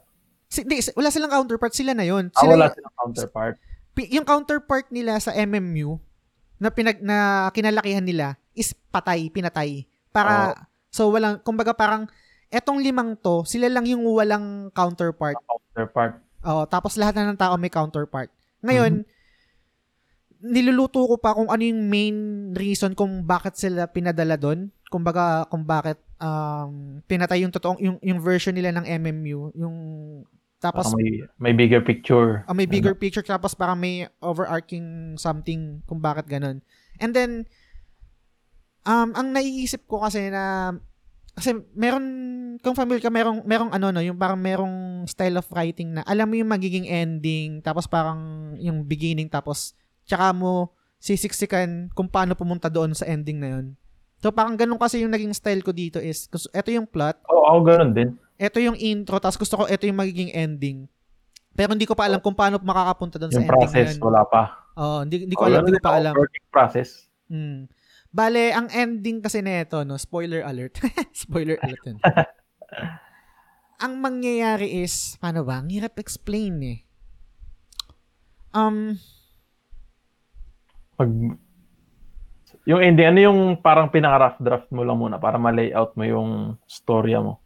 kasi di, ang pinaka-last ko kasi na naisulat is yung eh, pero hindi ko hindi ko kasi masabi na ending pa pero yung pinaka-gitna kasi is yung yung nga, gusto ko ng yung scene yung ito yung kasi na visualize ko na scene is yung mag, yung parang may merging nung both dimension or both worlds tapos parang both sides fighting for their own version kasi Oo. hindi pwedeng mag-exist na dalawa doon pag nag-merge na yung dalawang mundo hindi pwedeng dalawa kayo doon so isa lang so parang Ah, may ba- parang may battle pero etong etong lima na to okay okay, ganito. Pero Ano mag-exist na sila eh. Oh, ito, ito yung ano ah, ito yung medyo mahirap no kasi ang nangyayari nito kasi may twist, may twist na marirealize natin na ang masamang mundo yung MMU, hindi yung MMD.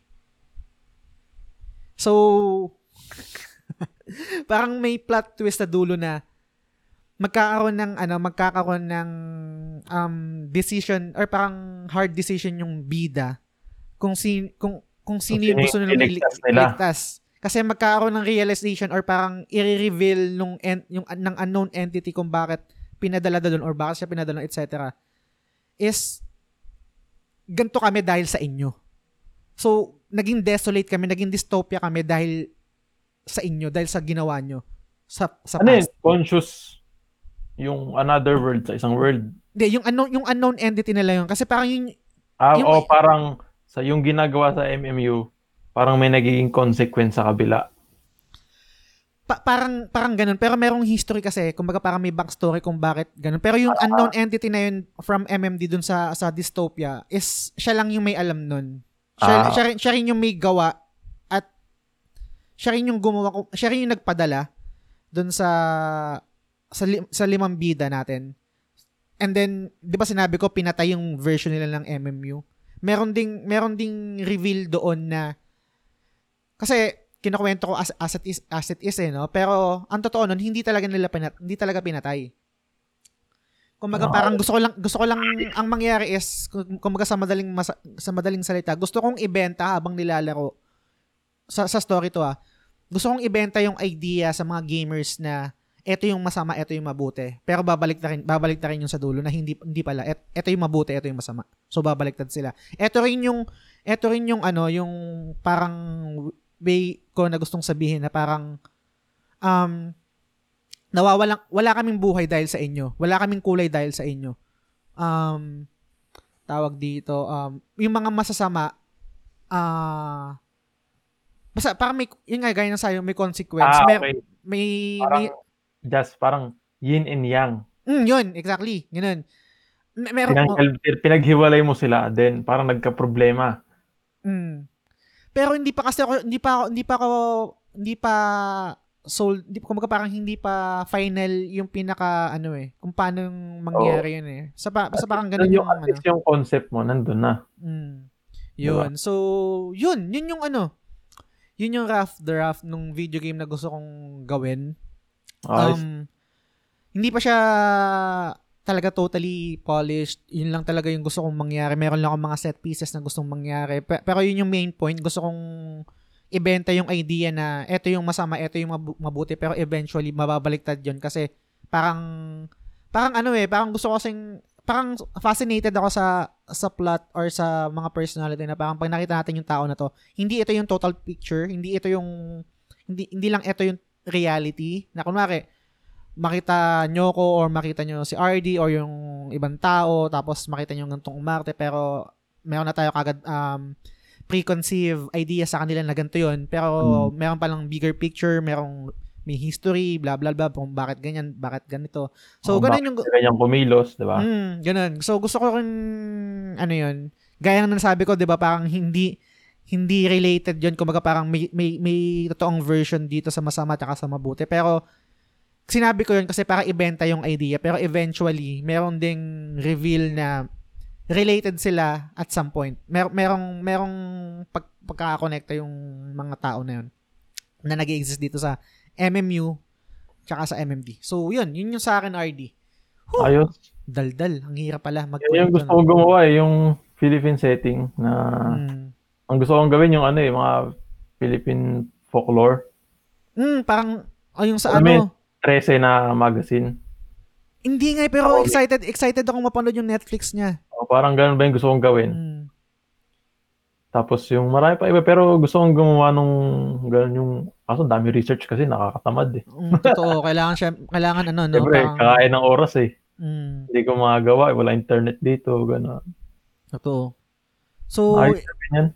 ikaw pre, ano ba yung ano, ano ba yung sayo? Ano yung video game na gusto mong gawin? Siguro yan, Ah, sige. start startin tayo sa ano Okay sa naman. 1 2 3. Ah, May, naman. may notes ako dito eh, sinulat ko to eh. Sige, sige. So, yung sa akin naman, so matagal ko nang sinusulat to, at least, kaya ano, yung may outline na ako ng story ako from start Mm. to finish. Okay. Ang ginagawa ko na lang, yung nilalagay ko yung mga in-betweens, yung mga nangyayari sa usapan nila, ganyan, yung mga, yung mga details, yun na lang yung sinusulat Mm. ko. And nahihirapan din magsulat kasi walang, ta- walang proper environment para magsulat eh. Mm. Pero ito yung naisip ko as a game, ano siya, third person action game. Okay, yun yung genre niya. Mm. Tapos yung, yun nga, yung sa elevator pitch, gumawa rin ako eh. Nag-research pa ako niyang kagabi. Mm. So, napa, napa, nosebleed ako dito, English to eh. So, yung game na to, wala pa akong working title eh. Ako din, wala pa ako din. Titled pa rin eh. Ang sinun- sinulat ko lang, yung pangalan ko, binaligtad ko lang. So, this game is a third-person action game that is set on a world conflicted not just by its magic and technology, but by its people ultimately. So, Mm. yun yung game ko na inisip, yung fantasy world na para may magkalaban na magic and technology. So, Okay. fan kasi, paborito kasing anime yung ano eh, Toaro series kung alam niyo yun. Yung parang pinaka-konsepto niya is doon naman sa ano, sa Toaro is magic versus science. Okay. So, it's the same technology, part siya ng science. So, yun, yun yung mga kinuha kong ano, Yung sa ano pre, sa FF6, hindi ba siya parang ganun din? Yung Magitech versus something? Hindi, Oh, hindi- may ganun din, pero hindi kasi masyado, feel- feeling ko kasi hindi masyado na, ayun ko sa art style din siguro, hindi ko masyado na pansin yung technology doon. Siyempre, parang may pagka-steampunk era pa sila eh. Mm. Hindi pa yung mga cyberpunk style ba. Gets. Kaya medyo parang uy, may mga castle-castle pa na nagta-travel sa ilalim ng lupa. Mm. May mga airship pa rin, which is kung lalagay mo siya sa technological world, dapat spaceship. Mm. Totoo. So, yun yung game ko. Gumawa ako ng fantasy world na may magic, then oh, may technology, then yung yung mga tao doon is nagkagulo. Okay. Tapos yung eh, dito ko na ba isa yung background o sa story na no? Sa, Mamaya sto- na. sa story na siguro pa. Sige, Para so, yun yung pinaka yun nga, yung elevator, Elevator pitch. pitch. Mm. Oo. Tapos, ano yung sunod? So, yung Gameplay. gameplay ko, yun nga, third person action game. So, may paborito kong game yung Uncharted series. Okay. So, yun yung gusto kong feel, yung ang dali niyang laruin. Tapos, madaling ma-absorb yung storya. And, yung ayoko nung open world kasi masyado ako nasa sidetrack sa mga side quest, nakakalimutan ko na yung story. Tapos yung FPS naman, hindi ko makita yung character, so pas ako doon.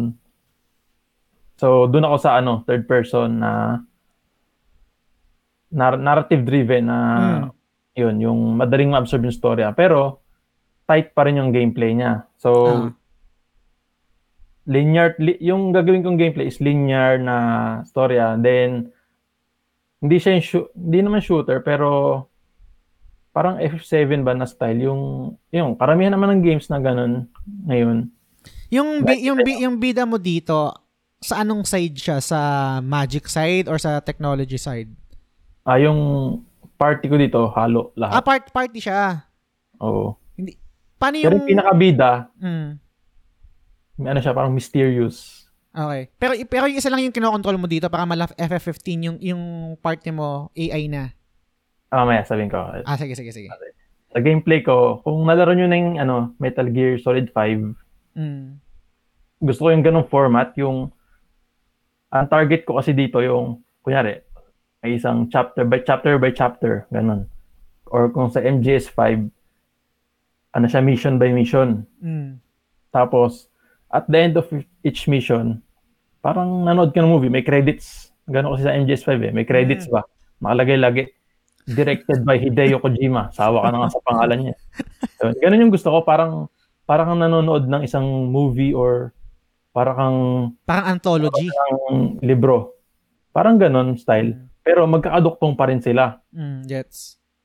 Like yung isang, kunyari, mission 1, may yung in, parang introduction ng kwento. So, Mm. yun. Then may credits. Parang nagbasa ng isang libro ba? Oo. Parang movie, ganun. Ganun yung style kung gusto. Tapos, pero linear siya. Di ba, mission, mi- gulo ko, no? Hindi, okay lang, nagigets So, ko. mission by mission, linear, pero yung karak yung una mong character is yung bida. Mm. May party ka. Then, pwede mo siyang laruin uli. Gagamitin mo naman yung ibang character. Okay. Di, ano, ibang perspective naman. Mm, gets. So, same scenario pa rin, pero makikita mo yung ibang side ba ng storya. Parang The Last of Us. Mm. So, day 1, 2, 3, pero ibang side kay Ellie, then kay Abby. Ah. Parang ganun, pero shorter scale. Then yung gets. pag ano, yung mga mission na yun, may bigger picture pa rin at yung may ending pa rin na parang parang cultivation ng lahat ng story na yun. Mm. May ending pa rin siya. So ganun yung gusto ko yung isang yung isang storya, pwede mong ulit-ulitin gamit ibang characters. Gets. So may replay value na siya.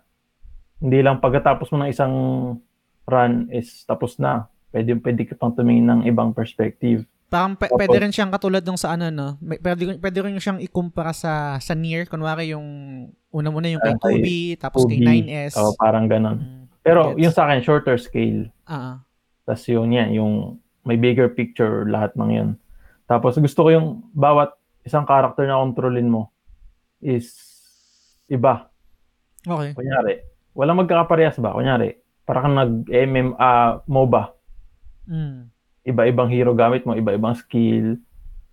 Then dito, linear, parang Uncharted pa rin siya, yung ganun. Pero kunyari, yung isang character, bumab may baril siya. So, third person shooter siya. Mm. Then yung isa naman is may espada. So, parang magiging near, near. Parang ganun ba? Mm. Hack and slash. Then, marami pang iba. Basta walang magkaparehas. Tapos, gusto ko bawat isang characters na yon bawat isang character, yung gameplay niya is magko-convey ng feelings na parang tema nila ba, bawat isang character. Kunyari, yung isang character na, yung villain, is bakit niya ginagawa yung ginagawa niya. So, mafe-feel mo na lost. Yung parang ti- team na gusto ko sa villain is lost.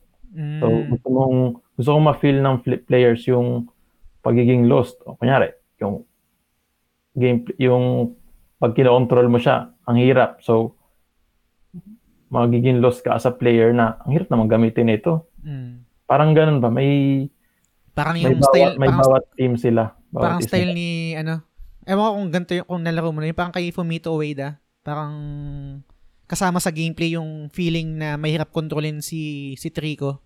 Anyway, parang Hindi, hindi ko pa nalaro Hindi ko pa nalaro. Parang ganun lang yung At Shadow of the Colossus, Ah, parang ganyan. Di ba ang hirap ng control kung nalaro mo, so ang hirap ng hindi ko controls pa na. nalaro yan. ah. Pero nabasa ko na siya. Mm, ayun. So, parang ganun, eh, anyway, parang na, naisip ko lang. Ano pala yun? Last Guardian pala yun si Trico. Ah, Last Guardian. Ko Shadow of Colossus. Yun. Parang, pero, may, pero yun din, yun din si Fumito Ueda rin yung may gawa nun. Shadow Oo, of. Colossus. Tapos yung sa game na to, ayoko na nung may stats-stats. Yung may Mm. strength, ganyan. Sakit sa ulo yan eh. Tatagal ka sa menu screen ba? Mm. Pero gusto ko may konting RPG elements pa rin yung, kunyari, parang sa FF7 na pag nagpalit, sa remake ah, Mm. pag nagpalit ka ng weapon kay Cloud, para magiging, pwede siya maging magic-based. Ah, okay. And, so, bawat isang weapon yun, may iba-ibang effect. Ganun yung gusto ko. Minimal lang yung RPG para makapag-focus ka sa storya. Mm. Tapos yung parang target ko dito sa game na to, tatlong game. Okay. So yung unang part, so galing sa umpisa, then may big event. Mamaya ako sabihin niya, may big event. So yun yung ending ng unang game. okay. Tapos yung pangalawang game, ending na yun. Okay. Sa conclusion na ng lahat. Then at the, the ending. Tapos yung pangatlong game, gusto ko yung ano, magkaroon ng fighting game ba? Mm. Kasi yun nga yung gusto ko dito ba isang character ba magkakaiba. So So may is, ano, pwede, yung fighting game, ayun kasi Pero hindi na siya kasama sa story, di ba? Parang added, ano Mm. lang siya, parang post something. Kasi magkakaiba eh. Gusto ko siyang what if maglaban yung ganto. So Ah, may gu- may gusto kong ganun na style ba. gets. So yun yung pinaka gameplay na parang na-visualize ko. Mahilig kasi ako yung madaling laruin lang eh. Mm. Pero not necessarily na yung difficulty sobrang dali. Mm. Ano, gusto ko pa rin yung may challenge pero hindi yung challenging na parang Get good. FromSoft ba. Ah, Yung sakto lang. gets, gets. Yung na-enjoy mo pa rin yung kwento. Then yung punta naman tayo sa music. okay. So, gusto ko sa music is kung ano, OPM, syempre. OPM tayo eh. Tapos, gusto ko ang magko-compose or mag-a-arrange is kilala ko. I mean, kumbaga- kila- kakilala personal or... ko. Okay, sige. May classmate ako na rap, yung may, may classmate ako dati na rapper. Mm, gets. Kunwari si Owa, ganyan. O yan, si Owa. Nagpo-produce yan ng music eh sa Mm. dati sa mga short film nila nung kapatid ko ba. So, ganun yung gusto ko. Kilala ko dapat yung yung mag-a-arrange, ganyan. Tapos, pero may input pa rin ako. Mm. Kasi nagsusulat nga ako. So, gusto ko magsulat din ng lyrics kung kaya ko, ganun. Mm. And kung kung magawa nila ng magandang music yun, edi maganda. So, yun. Tapos, alam mo ba yung bandang Yosha? Hindi. Pi- ano yan? Oh, Pinoy? PM o Pinoy? Hindi, hindi. Anong, anong genre niya? Anong style ng tugtugan nila? Ah, so, ito kasing banda na to, yung, alam ko tatlo lang sila eh. Keyboard, bass, tsaka drums. Walang gitara ba? Mm. Tapos pag pinapakinggan ko sila, para ako nasa bar ba? Alam mo yung ganung feel ng mga music, yung Bar na, bar na tugs, tugs, tugs, tugs. Hindi naman, yung- Ah, hindi, ano. parang yung mga wine bar na sauce. ah, okay. Mm, gets. parang pag pinakinggan mo, parang chill, chillax lang ba? Mm. Ang na-imagine ko, na, ang, ang na-imagine kong bar, yung bar na ano, Yung- gimikan, disco, disco. Ayoko, sobrang ingay Ayoko, doon. ayoko din doon. Putang na, minsan, isang, tangent Pumunta lang, ako no? isang beses. Sige ka pumunta muna. ako Mm. Bakit sinama ako ba nung kaibigan ko kasi kakilala niya may ari. Sabi ko, Oo. eh, pasok tayo dyan. Hindi kayo magkaintindihan. Akala mo yung first time kong pumunta doon, putang ka na, di, sayo sayo, no? Ganyan, ganyan, tapos inom, inom, ganyan. Tanga na sinayawan ako ng kaibigan, ng kaklase ko, na tropa ko. Yung isasayawan kayong gigilingan ka na, ganyan. putang ano, ba't mo, ang awkward kasi kaibigan mo siya. Bakit mo, sin- bakit mo ako sinasayawan? o, tapos nung nandun kami ba, yung kasama ko, di ba, may kasama ko, Mm. Lagi nasa table, hindi mo mo doon sa sayawan. tapos kami naman, eh, ako hindi kasi ako sumasayaw na gano'n eh. Ang Mm. ginagawa ko lang, dadaan-daan lang ako ba, panggulo lang. Mm, totoo. Ko lang sila. Kunyari Ayun. nakikisayaw din. Wala, hindi ko nagustuhan yung ganung ano. Ako din, hindi ko rin trip yun. Ano lang ako, Anyway. chill na inom lang ako. Anyway, natangent Pero ganun yung tone tone, Mm. parang nasa bar ka, relax. Then, gusto ko, in, gusto ko yung ganun pa rin tone, pero may pagka-intense pa rin. Nagets mo ba yun? Yung parang, Saglit lang. Sige, explain mo pa nga. Hindi ko, hindi ko Kunyari. Mm. kunyari sa movie, may nagpo-poker ba? Mm, gets. Oh, tahimik siya pero Tahimik, pero intense, pa Intense, rin oh. yung Mm. nangyayari. Then, mafe-feel mo siya through music. gets. Parang oh. gano'n. Kunyari, pusoy dos yan. Magpupusoy dos ka, di ba? Mm. Then, may dos yung kalaban mo. Isa na lang Ah. card niya. Ikaw, buo yung card mo. So, Ah. natalo siya. Yung parang gano'ng intense Ah. na din ba? Parang gets. gano'n. ah. na-imagine ko na siya.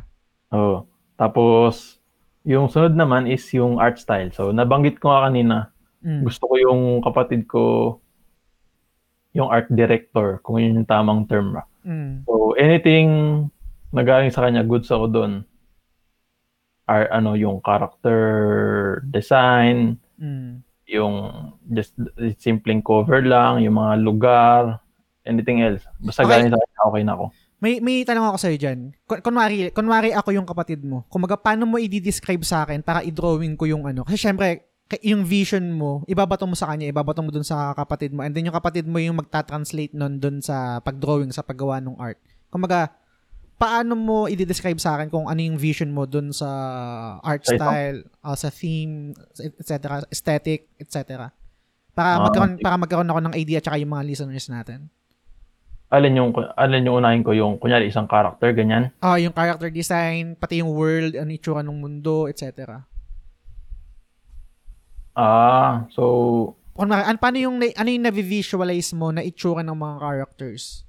Or kung hindi man, paano mo i-describe sa kapatid mo na, okay, tol, ganito yung gusto kong style.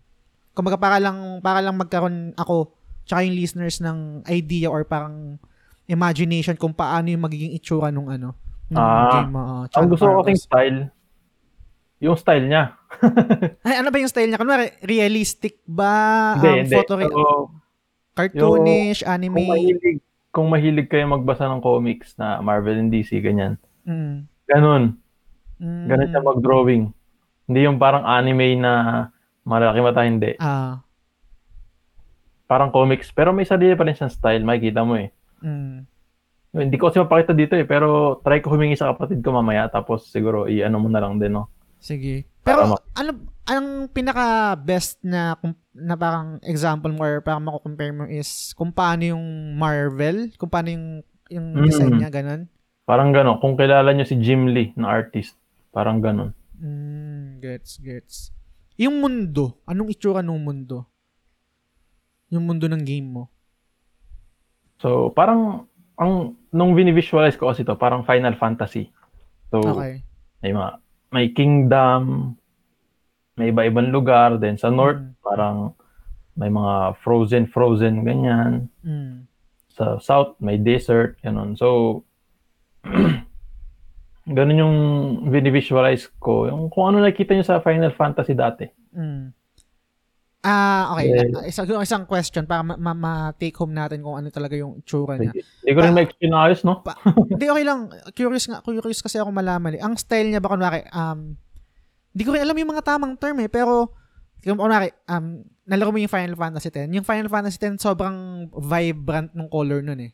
Colorful. Okay. Tapos, pag kinumpare mo naman sa, um, let's say, 7, parang medyo, hindi, yung mga lugar dun, di ba, parang, hindi may, may may vibrancy rin, may may colorful din pero hindi katulad ng kasing bright na Sa 10. sa 10, 'di ba? Yung parang sa 10, Oo. makita mo kagad parang may imagine mo kagad na parang ano ba? Ano ba yung term? Parang island island archipelago, Oo, parang ano, tubig, tubig, ganyan. ganun, 'di ba? Parang island, blue.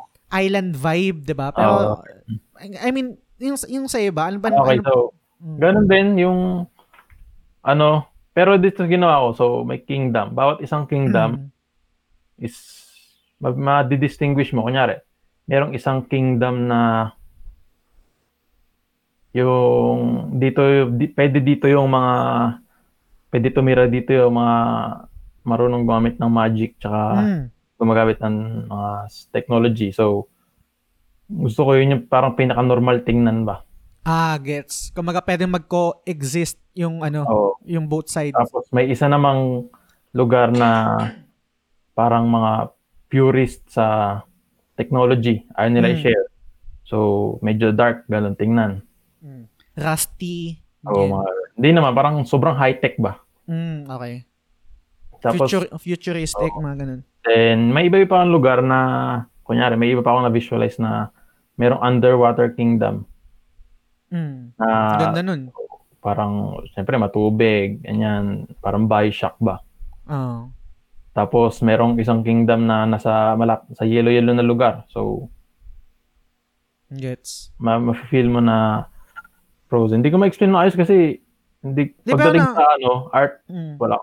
Pero na, na ko dyan. na, pero na, na, na-imagine ko siya kung, kung paano mag-work. Kung maga, bawat lugar may kanya-kanyang personality conforme sa kung Oo. anong lugar na, na nasan sila. Parang ganyan. Tsaka yung Oo. mga taong nakatira doon. Para siyang ano, yung ito kung alam mo yung alam mo yung League of Legends, 'di ba? Mm. So, sa yung world ng League of, maganda kasi yung lore ng League of Legends. Yun lang di ako familiar. Pero sige. Ah, so, yung, akin. yung lugar ng League of Legends is Runeterra, yun yung tawag. Mm. Then may iba-ibang kingdom doon. Ah, may ibang lu- lugar ba? Mm. So, then yung bawat isang lugar may identity siya. mm, gets. sa yung itsura ng lugar na yun, makikita may identity niya. Example, yung Shurima, Mm. desert kingdom siya na parang nag-collapse ba. So, nasa parang kawalan lang siya sa Mm. desert. Then yung Ixtal, yung dito yung mga elementa, forest, parang hiwalay siya na island. Tapos Mm, mm, more on forest na itsura. Tapos maraming magic users doon. gets. Then yung Freljord na parang ice, maraming survivors na parang ma- parang ano ba yung sa Game of Thrones yung mga wildlings yung itsura ganun. Ah, na, na-imagine ko. So, So, parang ganun. ganun ba? Bawat lugar may identity. Ganun yung target ko. Gets. So, ganun din. Parang Game of Thrones nga, di ba? Parang may iba't ibang Oh, yun. identity. Ganun and, sa Game of Thrones. No? Ah, kunwari Wala yung taga Essos tsaka, tsaka sa West, Westeros. Actually, kahit yung sa Westeros nga, di ba? Yung, Westeros pa lang. Yung may identity, di ba? Bawat Ah. house. Ganun. yung Ayun, sa... ganun yung target ko. Gets, gets yun. Na-imagine ko na. Gets. Nag- Nagdo-drawing ako ng mapa eh. Nice! Talagang mapa talaga kulit mismo. Mm. Pakita ko ba? Makikita kaya? Eh, baka ma... Ano rin. Sige, sige. Try natin. Abutin ko lang. Sige, sige.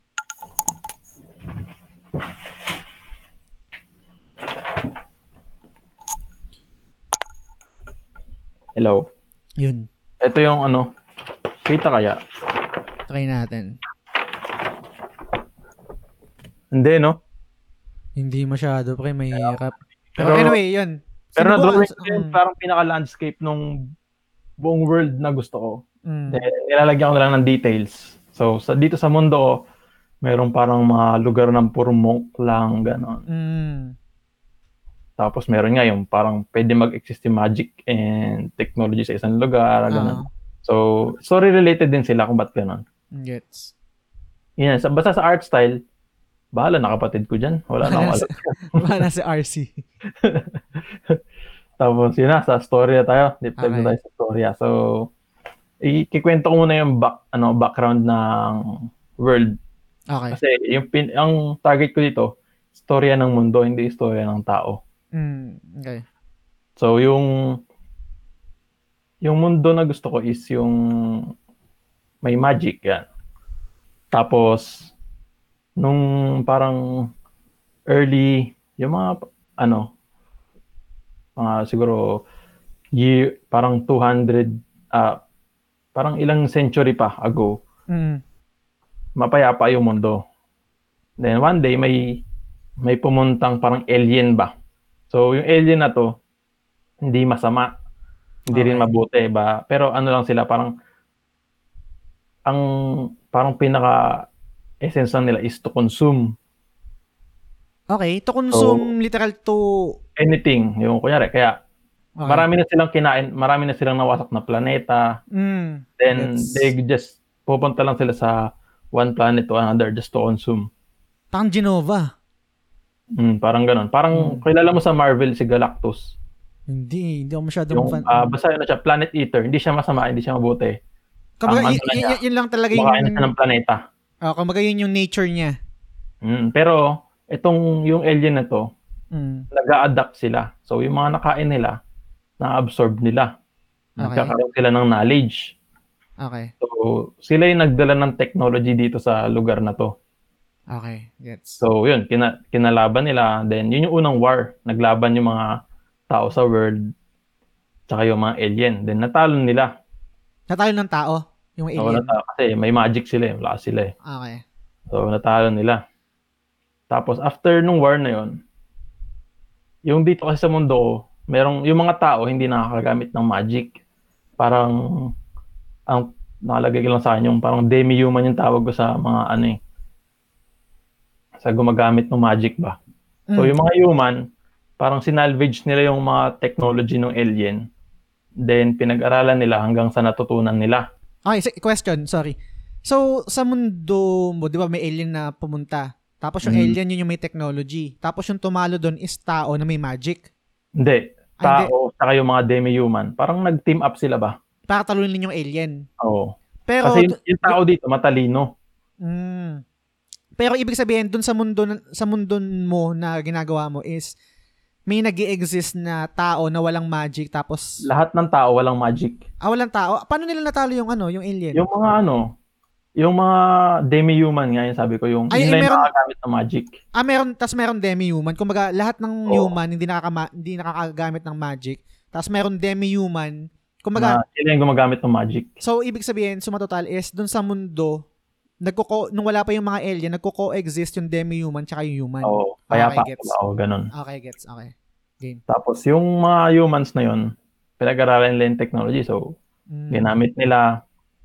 But ayaw nila i-share yun sa iba. Mm. Yung may ibang tao na gustong i-share, may iba ayaw.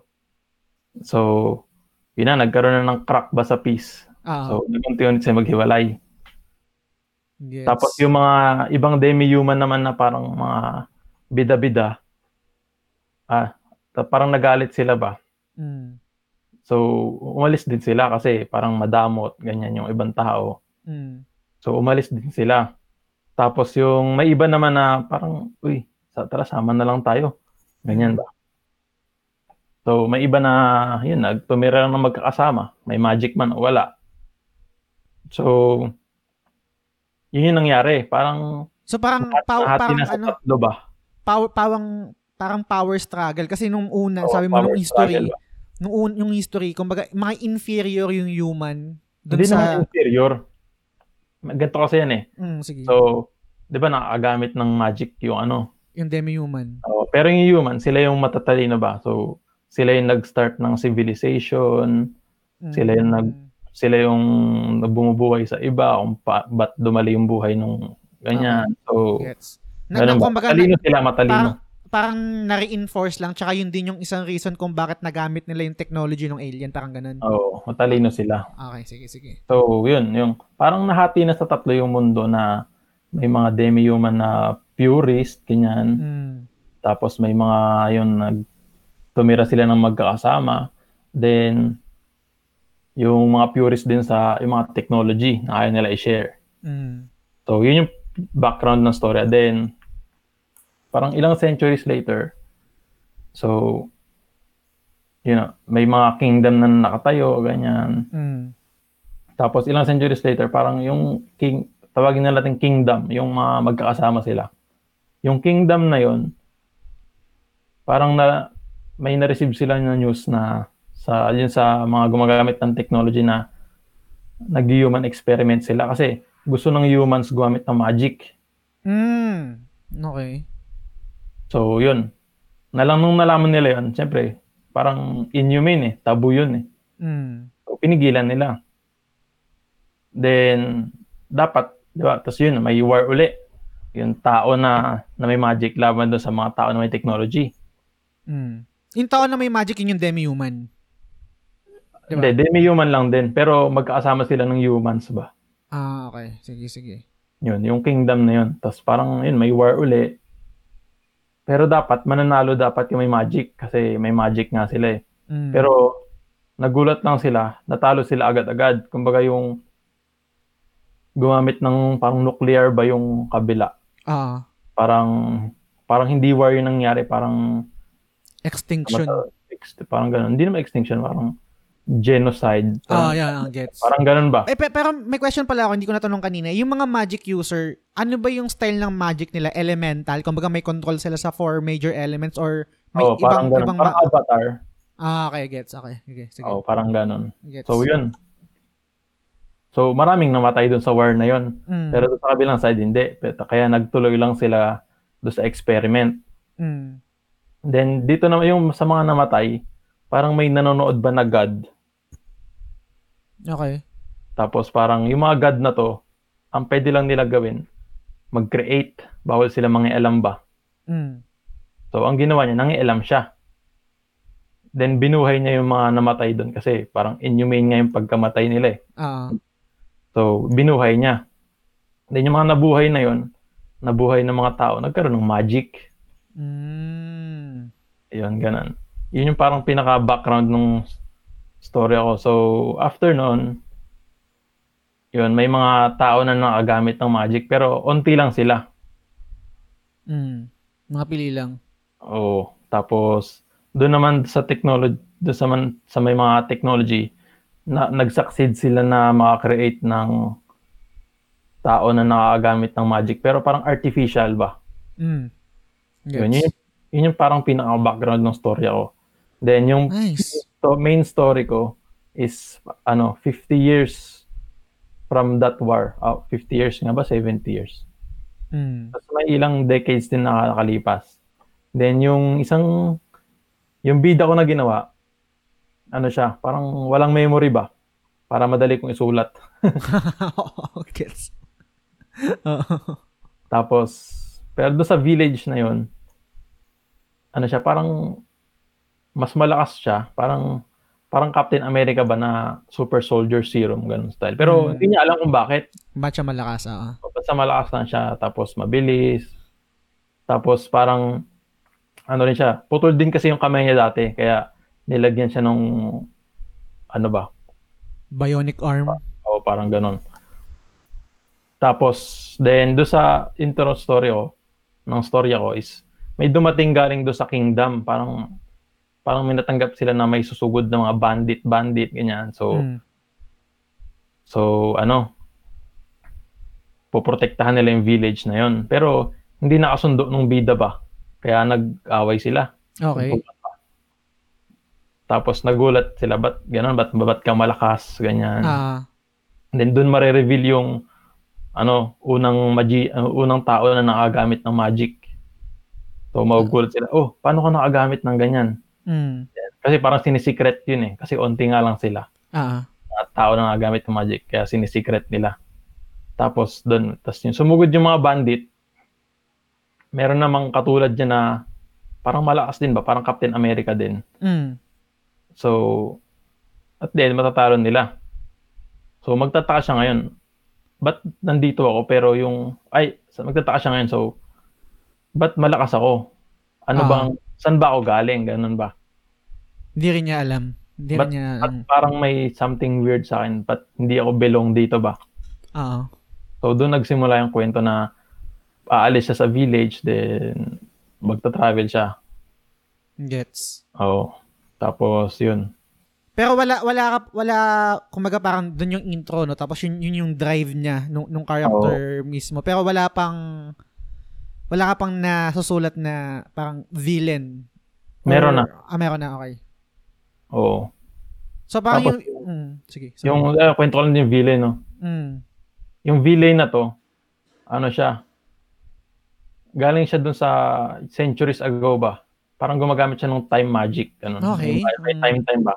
mm. Tapos gumamit siya ng incomplete. Hindi kasi siya master ma ano eh, hindi siya hindi niya master yun eh. mm, Tapos, tapos accidentally na-travel siya sa future. okay.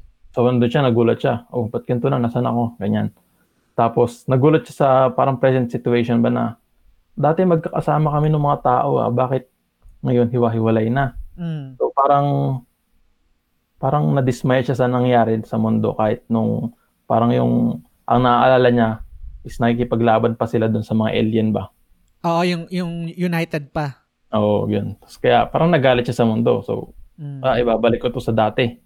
Ganyan. Mm, gets. So, yun yung para, tapos yan. Tapos yung sa kwento, parang magkakaroon ng third great war ba? Third Mm. war, third war. Na lahat ng side mag-aaway kasi dahil dun sa villain na yun. Mm. So, yun. Tapos, yung end ng war na yun, parang mare-reveal na buhay pa yung mga alien. Parang dormant lang. Oh, ayos yun ah. Dormant, dormant lang sa mundo na nakatago. Naghihintay lang sila ng tamang panahon para bumalik. Kasi Mm. na matatalino din yung mga alien na yun. Eh. Na-absorb Ah. nila yung knowledge. So, yun yung ending nung first game ko. Nice. Then Na, second na, game, nabuhay pa pala yung mga alien. oh, second game, sila na yung villain. So, yung mundo, parang marami silang kilala na, na parang naging alien na gano'n. Ah. So, mara- nagbago yung mundo. Parang naging dystopia na ba? Mm. Then yung villain na yun, nagulat siya kasi yung kinakalaban nila, buhay pa rin hanggang ngayon. So, magbabago yung target niya. Mag, magbabago, magbabago siya kasi parang Oo. yun yung tar- yun talaga yung totoong kalaban Ang nila eh. target niya, balik sa dati eh. Parang maging united ulit eh. Then nakita niya yung kalaban na kinakalaban niya nung dati. So, binaling niya doon. Then parang naging anti-hero kaka- sa nag- second game. Naging kakampi siya, kumbaga parang naging Oo. ano, gets. So, yun yung pinaka-story ko. Then, may mga in-betweens pa, pero hirap na ikwento dito kasi marami akong, Mm. marami na rin akong parang nabivisualize ba na kwento. Pero, ang yun yung ganda. ah. parang pinaka-essence ng kwento na, na, yun nga, parang fa- Final Fantasy yung ano ko dyan, as Mm. inspiration na may mangyayari sa mundo, ganon. Ang ako sige mag-comment mag-comment lang ako ng mabilis no. Ang ang napansin ko sa sto- sa story mo, ang nagustuhan ko is ano na parang yung foundation ng story mo is set na. I I think sa isang pag sa pagsulat ng story, kumbaga pag na-set mo na yung kumbaga yung back yung background story, yung nangyari, yung lore, kumbaga an, parang mad, may, madadalian ka na or hindi naman madadalian literal na Hmm. madadalian pero at least kahit papaano pwede kang bumalik dun sa sa drawing board mo na ito yung foundation, ito yung lore, ito yung background story. Hindi ka na malilihis kasi meron ka ng Oh, back, may, backbone eh. Kumbaga, oh, may outline na ako ng kwento ko from Mm. start to finish. Ang ginagawa ko na lang, sinusulat ko siya. Mm. Ganda, Yun. maganda. Gusto, gusto ko yung ano, gusto ko yung yung yung history. Tsaka gusto ko yung twist na buhay pa pala yung alien tapos biglang magbabago yung yung yung villain, marirealize niya na yung kina, na nagalit siya dun sa mundo kasi nga parang bakit ganito hindi na united. Biglang buhay pala yung mga alien. Tapos biglang magbabago yung ano niya. Magbabago yung side niya. Biglang ganda nun. Ang ganda Oh, na. yung target ko na kwento. Mm. Pero yung, yun, tas yung marami ring characters na parang Final Fantasy ba? Mm. Marami na rin akong nasulat na characters eh. Na Pero, pero may may nai, may naiisip ka na na ano, na ending. Kumbaga kung Oo. saan niya pupuntahan, ano yung magiging ending niya? Or kahit hindi na yung pinaka-ending, siguro yung paano ba? Kasi nasabi mo na yung first, yung pang pinaka unang oh, ending. ang eh, no? ending ko naisip, Mm. matatalo nila. Oh, hindi, I mean, oh, tam- totoo naman, pero Oo. meron meron ka bang something na gustong maging atake dun sa pagkatalo nun? Kasi ang ganda nung Oo, dyna- ang ganda ng dynamic kasi na ano. So, di ba natalo nila? Mm. Then, parang i-reveal ko ba yung parang pinaka-big secret ng kwento? Ikaw, so, ito, sige, ano, sige, review natin. Wala nang problema eh. So, Exclusive yan dito sa ano, sa The Game Oo. Silog Show. pag na-publish tong libro ko, Mm. talagyan nyo ito sa biography ko. Ito. so, ito yung, yung bida, di ba wala siyang Mm. memory. Mm. Ayun pala, nakalimutan ko itanong. Oh. Wala siyang memory ba? Wala rin siyang kamay. So, God din siya. Ah, Gaya nung bumuhay ba sa mga namatay. Nanay niya yun eh. Nan- nanay niya yung? Yung bumuhay dun sa mga ano, Ah, sa okay. nanay niya yun. So, Mm. nagtaka siya, ba't ginawa ng nanay ko yun? So, pero bawal sila mga ilam, diba? Kasi God sila. So, Mm. ang ginawa ng ibang gods, tinanggal yung pagiging God niya. And, Yun yung consequence nung ginawa nung nanay niya. o yung nanay niya namatay. Okay. Kasi binuhay niya eh. Mm. Parang life yung naging kapalit ba? Hindi naman sila immortal, parang ano lang sila, mahaba lang talaga buhay. Mm. Yung yung anak naman niya, yung bida, Oo. gusto niya ting, gusto niya malaman kung ba't ginawa ng nanay niya yun kasi ano yun eh, hindi sila pwede mga ilam. Ang kailangan nila, ang pwede lang nila gumawa. Mm. So, you mean gumawa mag mag-create ng create ng kahit ano. Like, Okay. create ng world. Ganun. Mm. Parang mga God, normal na, ayun, parang God, na God of creation sila. Ganun. Mm. Hindi naman ako nag-blasphemous sa ano, tao, Mm. pero yun lang naisip ko ba. Mm. So, yun nga, pupunta siya doon sa world na yun, pero inalis yung pagiging God niya. ah. So, parang naging ano lang siya, demigod, o demigod na lang sabihin natin. Mm. Pero naging may nagkaroon ng accident nung papunta niya, pagpunta niya doon. Parang yung technology world, parang nabaril ba siya sa air eh. Nung parang nahuhulog siya eh. Tapos Mm. may anti-air na baril. So, Ah, tama. okay, gets. Ah. So, yun, nawalan siya ng memory, tang- putulan siya ng kamay. Mm. Then yun, nangyari sa kwento. Sa ending, of course, hindi lang hindi na lang yung target niya yung combat yung nanay niya. Yung combat yung nanay niya yun. Ang Mm. target na rin niya, yung protektahan yung mundo. Then natalo nila. Then tatanungin niya yung tatay niya, sino ba, saan ba galing to? Ba't, ba't gumawa kayo ng ganto na creature na nangangain ng mga any living things ba? Ah, okay. So, yung mga gods na yun, sila rin yung may gawa ng alien. Oh, marami kasing Mm. god. Eh. Merong mga pilyo na god, Mm. mga sobrang gago na god, merong Gets. ah. mga mabait na god. So, yun. Yun yung ending ko na gusto na malalaman na sila din yung gumawa. Mm. Then, pero kung masulat ko pa, then open pa rin sa prequel Mm. Gets, gets. So, yun Ganda, yung- maganda. ending ba? Maganda. Pero may, may question ako dyan. Sa, sa, sa, story mo, no? So, yung bida, God siya, di ba? Na anak Demigod. nung demigod, tas nawala na ang nanay niya is yung God na bumuhay dun sa mga namatay. Mm. Ang purpose nung bida na demigod is ah, para alamin. Oo, titingnan niya yung mundo. Ba't ganun? Ba't niligtas ng nanay niya? O kumbaga ano yung nag-drive Kailangan dun sa Oo, kung ba't, ba't ginawa ng nanay niya yun? with knowing na, kumbaga yung bilang God, no? Knowing na kapalit na ito yung buhay ko, bubuhayin ko tong mga to. Yun yung gusto malaman ng bida. Oo. Ba't, ba't kaya, ba't kaya ginawa ng Mm. nanay yun? Ganun. Okay, gets, gets. Diba, demig, ang inalis sa kanya yung godliness niya, yung pagkikreate ng kahit Mm. ano ba. Pero ano rin pa siya, parang durable pa rin, kaya siya malakas, gano'n. Mm. Tapos parang may, nati- may natira pa rin na powers na parang konti na lang ba na Mm. creation. May natira. Pero, yung, yung, yung, pagkamat, yung pagkamatay ba nung, nung nanay niya na God is parang automatic yun ng pagkakas, pagcast niya or pagresu, pag-resurrect niya, automatic mamamatay siya or parang parang gano'n. decision, ah, ganun, okay. Kasi naisip ko parang decision ng mga ibang gods. Hindi naman siya pinatay. Na, na, napatayin Parang- siya, ah. Yun yung consequence kasi they can create but they can't interfere. So, Mm, kung nag-interfere siya, life yun naging Kasi nung, nung kanina, nung, nung, nung nasabi mo na consequence siya na, na namamatay siya nung binuhay niya yung mga tao, ang na-imagine ko is parang rule, rule na Ah, parang, oh, Oo. napapa, papatayin siya ng mga. Tapos in return, kumbaga nung nalaman niyo nung bida na ganun yung ginawa sa nanay niya, parang magkakaroon siya ng revenge arc dun sa mga ano, Ah. sa mga Oh, god. pwede rin, no? Baguhin ko kaya. hindi, hindi, na, na, kasi hindi ko alam na ano, hindi ko alam yung mechanic na parang auto, auto, auto, ano, auto cast yung namamamatay siya pag binuhay, na, pag binu- binuhay niya kasi daw parang ganun. Anyway, ayun, na-imagine ko. Ang ganda, maganda pre, na ano, Oh, yung bida lang, ano siya. mm, So, 'di ba, may parang demigod siya. May, may natira pa rin na parang konting powers ba. mm, Pero nung kinabitan siya nung kamay ng metal, tapos yung kamay na metal na yun parang yung may artificial magic ba, parang ginagamit niya. mm, So, hindi niya magamit yung ano, yung natitirang god na powers niya. mm, Tapos may isang may isang parang sa climax na mawawasak yung kamay niya.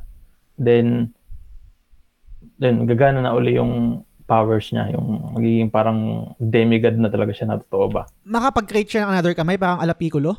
Hindi, ano, Ah, alam. kamay niya, parang pero yung ano niya, natirang powers parang Mm, na-activate ulit. o parang close to magic na lang siguro yung parang ganun. Hindi ko pa rin nasulat doon eh, wala pa ako doon eh. Gets, gets. Maganda, Ayun. maganda pre. Yun yung parang pinaka story ako naisip. Mm, Tapos yung pinaka-message na gusto kong i-convey dun sa game na yun is yung ano, yung marami kang mamimit na tao. mm, Then may kasi yung bida doon, wala siyang memory eh. So, Ah. parang wala siyang alam ba. So, maraming tumulong sa kanya, maraming naging kalaban, na merong naging kakampi, ganun ba. Gets. Merong mga naging rival, ganun. Tapos yung message, yung different relationships na yun, makaka salamuha mo sa buhay. Hindi yung iba, short but sweet, di ba? Mm. Parang ex mo. Oh. Yung iba, Okay. long, yung iba, long but terrible. Mm. Ganun ba? Yung iba, ayun nga, yung may rivalry, tas yung iba, naging comrade mo, ganun. Mm. Um, pwedeng makatulong sa buhay mo, pwedeng hindi. Mm. So, kailangan na lang natin maging matalino ba Gets. sa pag-perform ng relationship sa ibang tao. Yun yung pa- parang pinaka-game ko na gusto. So, Nice. ayun. Ang haba. Nice. Okay lang, okay lang maganda. Ah, naging na, parang fully invested ako habang kinukwento mo kasi na-imagine ko yung lore, na-imagine ko yung ano, yung Oo. magiging conflict ng bawat Oo. Yung- quote unquote race or ano. Oo, yung kung fan ka nung ano, yung yun nga yung lore ng ano ng League of Legends. Mm. Tas yung Hindi kasi hindi ako familiar eh, pero ang na, na, So, na-imagine ito lang yun eh. Tsaka yung lore ng Magic the Gathering. So marami akong naisip din parang Mm. you know, oy, parang ayoko gayahin yan pero may ilalagay ako na bago. Yun. Mm, totoo. Actually nga, yung naiisip ko niyan is ano eh, pre. Yung, yung mamaya yung dito sa off-topic recommendation natin related kasi pinapanood ko ngayon yung Black Clover. Kasi doon naman about magic din. Ha? Pinanood ko rin yan. Mm, hindi nag-work sa'yo. Hindi ko maintindihan yung bida. Yung ako din nung una kaya Episode 30 pa lang ako dun eh. ano na? Episode 30 ata yun. Ah. yung una, hindi ko nagugustuhan yung, mamaya, sige, mamaya, kwento ko na lang sa off-topic recommendation. Pero yun yan, na-imagine ko kasi siya, kasi nga dun sa world building mo, is dun sa world ng ah, Black Clover, is yung bida walang magic. Tapos Oo. parang, parang may, discri- may discrimination sa walang, may, sa, kumbaga parang, ang social status ng bawat tao is nagbabase. Sa lakas ng magic mo. Sa lakas ng magic mo. sila. Yung tapos-. Ah, pag normal na tao ka lang, pag commoner ka, parang wala kang akabatang mag, mag, mag-acquire or magkaroon ng malakas na magic dapat sa mga royal na tao lang. Anyway, so na, na, na, na-imagine ko lang yan. So, ah ang haba ng episode natin, no, I think, pero sobrang na-enjoy ko. Ang haba ko rin kasi mag, magkwenta. Siguro last, last thoughts natin siguro dito sa sa game natin or dun sa magiging goal natin. Umpisahan ko na, no? Kasi, eto, tong, tong game naman na to na na ginawa ko is talagang may pinanggalingan talaga yung gaya nga na kwento ko kanina is yung ano Oo. yung ginawa kong pelikula nung, nung college ako kasi frustrated kumbaga parang dream ko rin kasi before maging director pero anyway mahabang kwento na yun kung ba't hindi natuloy anyway etc pero yun naging, naging dream ko before na maging director naging dream ko din na maging writer. Yung pagiging writer ko before na apply ko lang sa ano sa paggagawa ng mga fanfiction sa kabal sa forums. Tapos ngayon yung pagsusulat is na-apply ko na lang sa pagpa-podcast. Kumbaga yung creative side ko dito ko na lang na-apply. So sobrang thank you sa iyo RD na pag-suggest ng ng topic na to. And um, gusto gusto ko nang i-take yung opportunity na to na parang i-invite rin yung mga listeners natin na sobrang open ako sa gantong setup. Kung meron kayong gustong topic na i-discuss i-pitch nyo lang sa akin. Pero syempre kailangan I mean hindi naman pwede basta-basta na magpipitch ka lang ng topic. Kaya kung, kung parang kailangan magandang topic din. Katulad na ito, yung pinitch ni RD nung sinabi niya sa akin itong itong topic na to. Maganda talaga. So, invite ko siya kasi siya, siya na rin na mismo nakaisip ng topic. Ba't hindi na lang ikaw o mag-guest ka dito, i-discuss natin yung topic na to? Kasi nga, maganda. And ito, I think maganda yung kinalabasan kasi meron din talaga akong na-imagine na video game na story. Yun nga, y- kung may pera ako, kung mayaman ako, kung, may, kung tumama ako sa loto, etc. Putang ina. Gagawin ko tong video game ito. Anyway, so ikaw RD, ano yung last thoughts mo dito sa topic natin tsaka sa ano? So, ayun lang, no, yung, wala naman ako, ano, last thought sa game natin kasi na-layout na. Ang gusto ko lang i-share yung, sarap magsulat, i-try nyo. Totoo. there. So, di ba, may, yung iba mahilig mag-exercise, pampalakas ng katawan. Mm. Sulat, exercise sa utak. Eh. Lagi, lagi ko sinasabi ito doon sa kaibigan ko. Sulat, Mm. ka lang ng sulat kahit walang kwenta yan. Exercise yan sa utak, then mag-accumulate yan. So, makakasulat ka rin ng maganda. Totoo. Nakakamiss. So, ayun lang. Sarap magsulat. Kaso minsan di talaga gumagana yung utak ko. Nainis ako eh. hmm. Ang meron akong anxiety before nung kasi 'di ba ang style mo nagsusulat ka as in sulat talaga sa papel tsaka sa ballpen, 'di ba?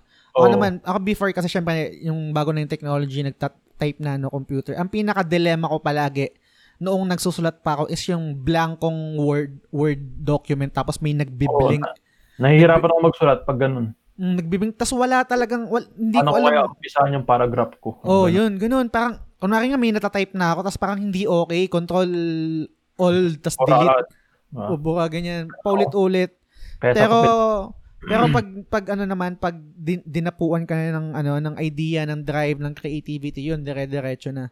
Tsaka yun, ang maganda rin ng ano, maganda rin ng sinabi mo, parang encourage yung mga listeners natin kung type nilang magsulat. Ako ako, ako kasi hindi ko rin alam kung paano ako nag-stop magsulat eh. Dati talagang everyday nagsusulat ako kahit ano, yun nga nagba-vlog ako, nag gumagawa ako ng kwento. Pag may time ako, pag may time ako i-share ko sa inyo yung ginawa kong story, short story. Ang title niya is Tempo Insa.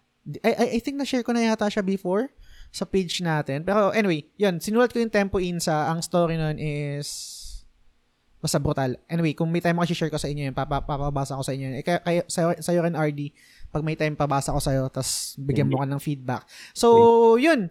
I guess, kailangan na natin tapos, tapusin tong episode kasi sobrang haba na. Uh, magpuproceed na tayo sa Banlaw, Banlaw segment, which is yung, which is yung off-topic recommendation.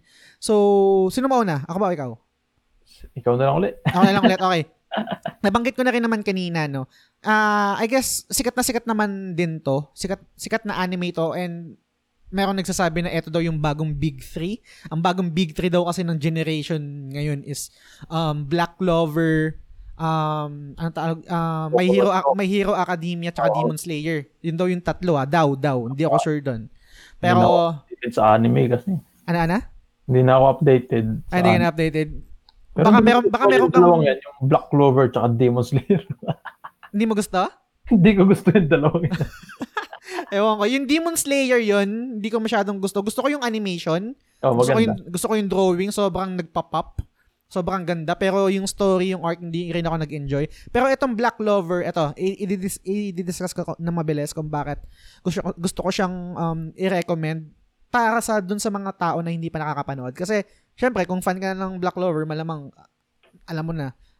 Ito, i-target ko dun sa mga tao na hesitant para na panoorin yung Black Lover.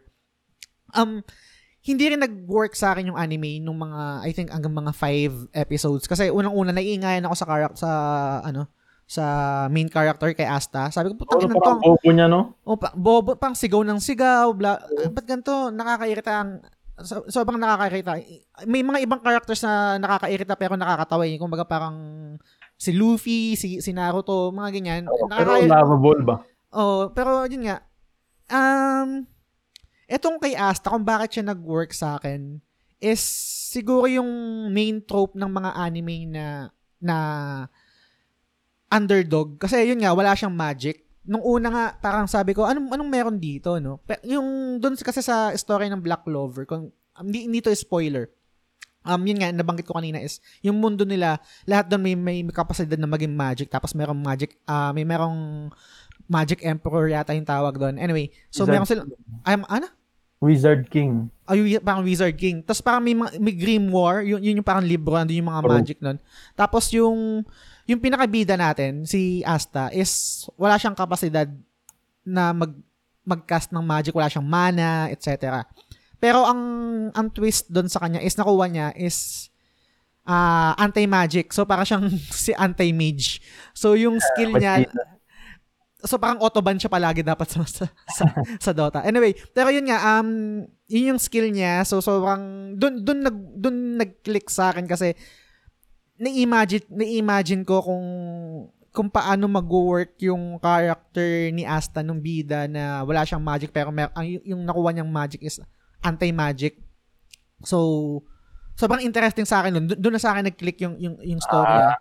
So, kasi, kasi gusto kong malaman kung paano ko kontrahin yun. eh. Kasi parang nung, nung una naisip ko, ang OP naman neto kung yung bida is may anti-magic tapos yung buong mundo ng Black Clover is nagre-revolve sa may mga magic user. So, automatic iniisip ko, um, overmatch lahat kay Asta. Kasi, yun nga eh, kaya niyang, kaya niyang i-repel eh, yung, yung mga magic users eh. So, Hmm. later on, nag evolve nasasagot yung tanong ko na hindi ganun kadali, hindi porke merong anti-magic si Asta is automatic siya na yung OP. Hin- Hindi pa rin, maraming, basta anyway, Parang yung, ang range lang niya, yung sword niya mismo. Mm, yun na yun mismo. Pero feeling ko meron pang mga revelation sa mga susunod na episode. Eh. Nasa 40 na ako. Anyway, Ah, so yun.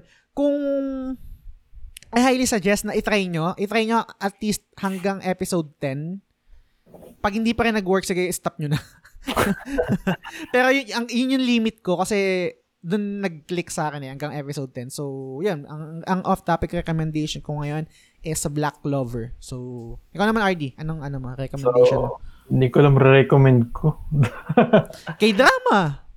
So, hindi, marami nanonood. Siguro ano na lang, ang i-recommend ko Mm. ay yung singer na yung kanina kong sinabi si ano. Ah, Okay, sige. Kasi feeling ko underrated siya. Sige. Ano yung pangalan niya? Si ano, Kwon Jin Ah. Kwon Jin Ah. Oo. Pag Sige. pinapakinggan ko siya, parang ano ba? Paano, Parang paano, nakaka- paano yung paano yung rehistro ng boses niya? Parang ayo ba ayo ba yung boses niya na parang ihele ka or paano ba yung Basta nakaka-relax kasi ganito yan, no? mm, Yung si Ayo dati, pag napakinggan mo yung mga kanta niya, yung early part in ng career niya, mm, parang more on orchestral na music. mm, Then later on, nung siya na yung nagsusulat ng kanta niya, nagbago yung magbago yung style niya eh. mm, Yung parang medyo groovy na, tapos madali pakinggan. mm.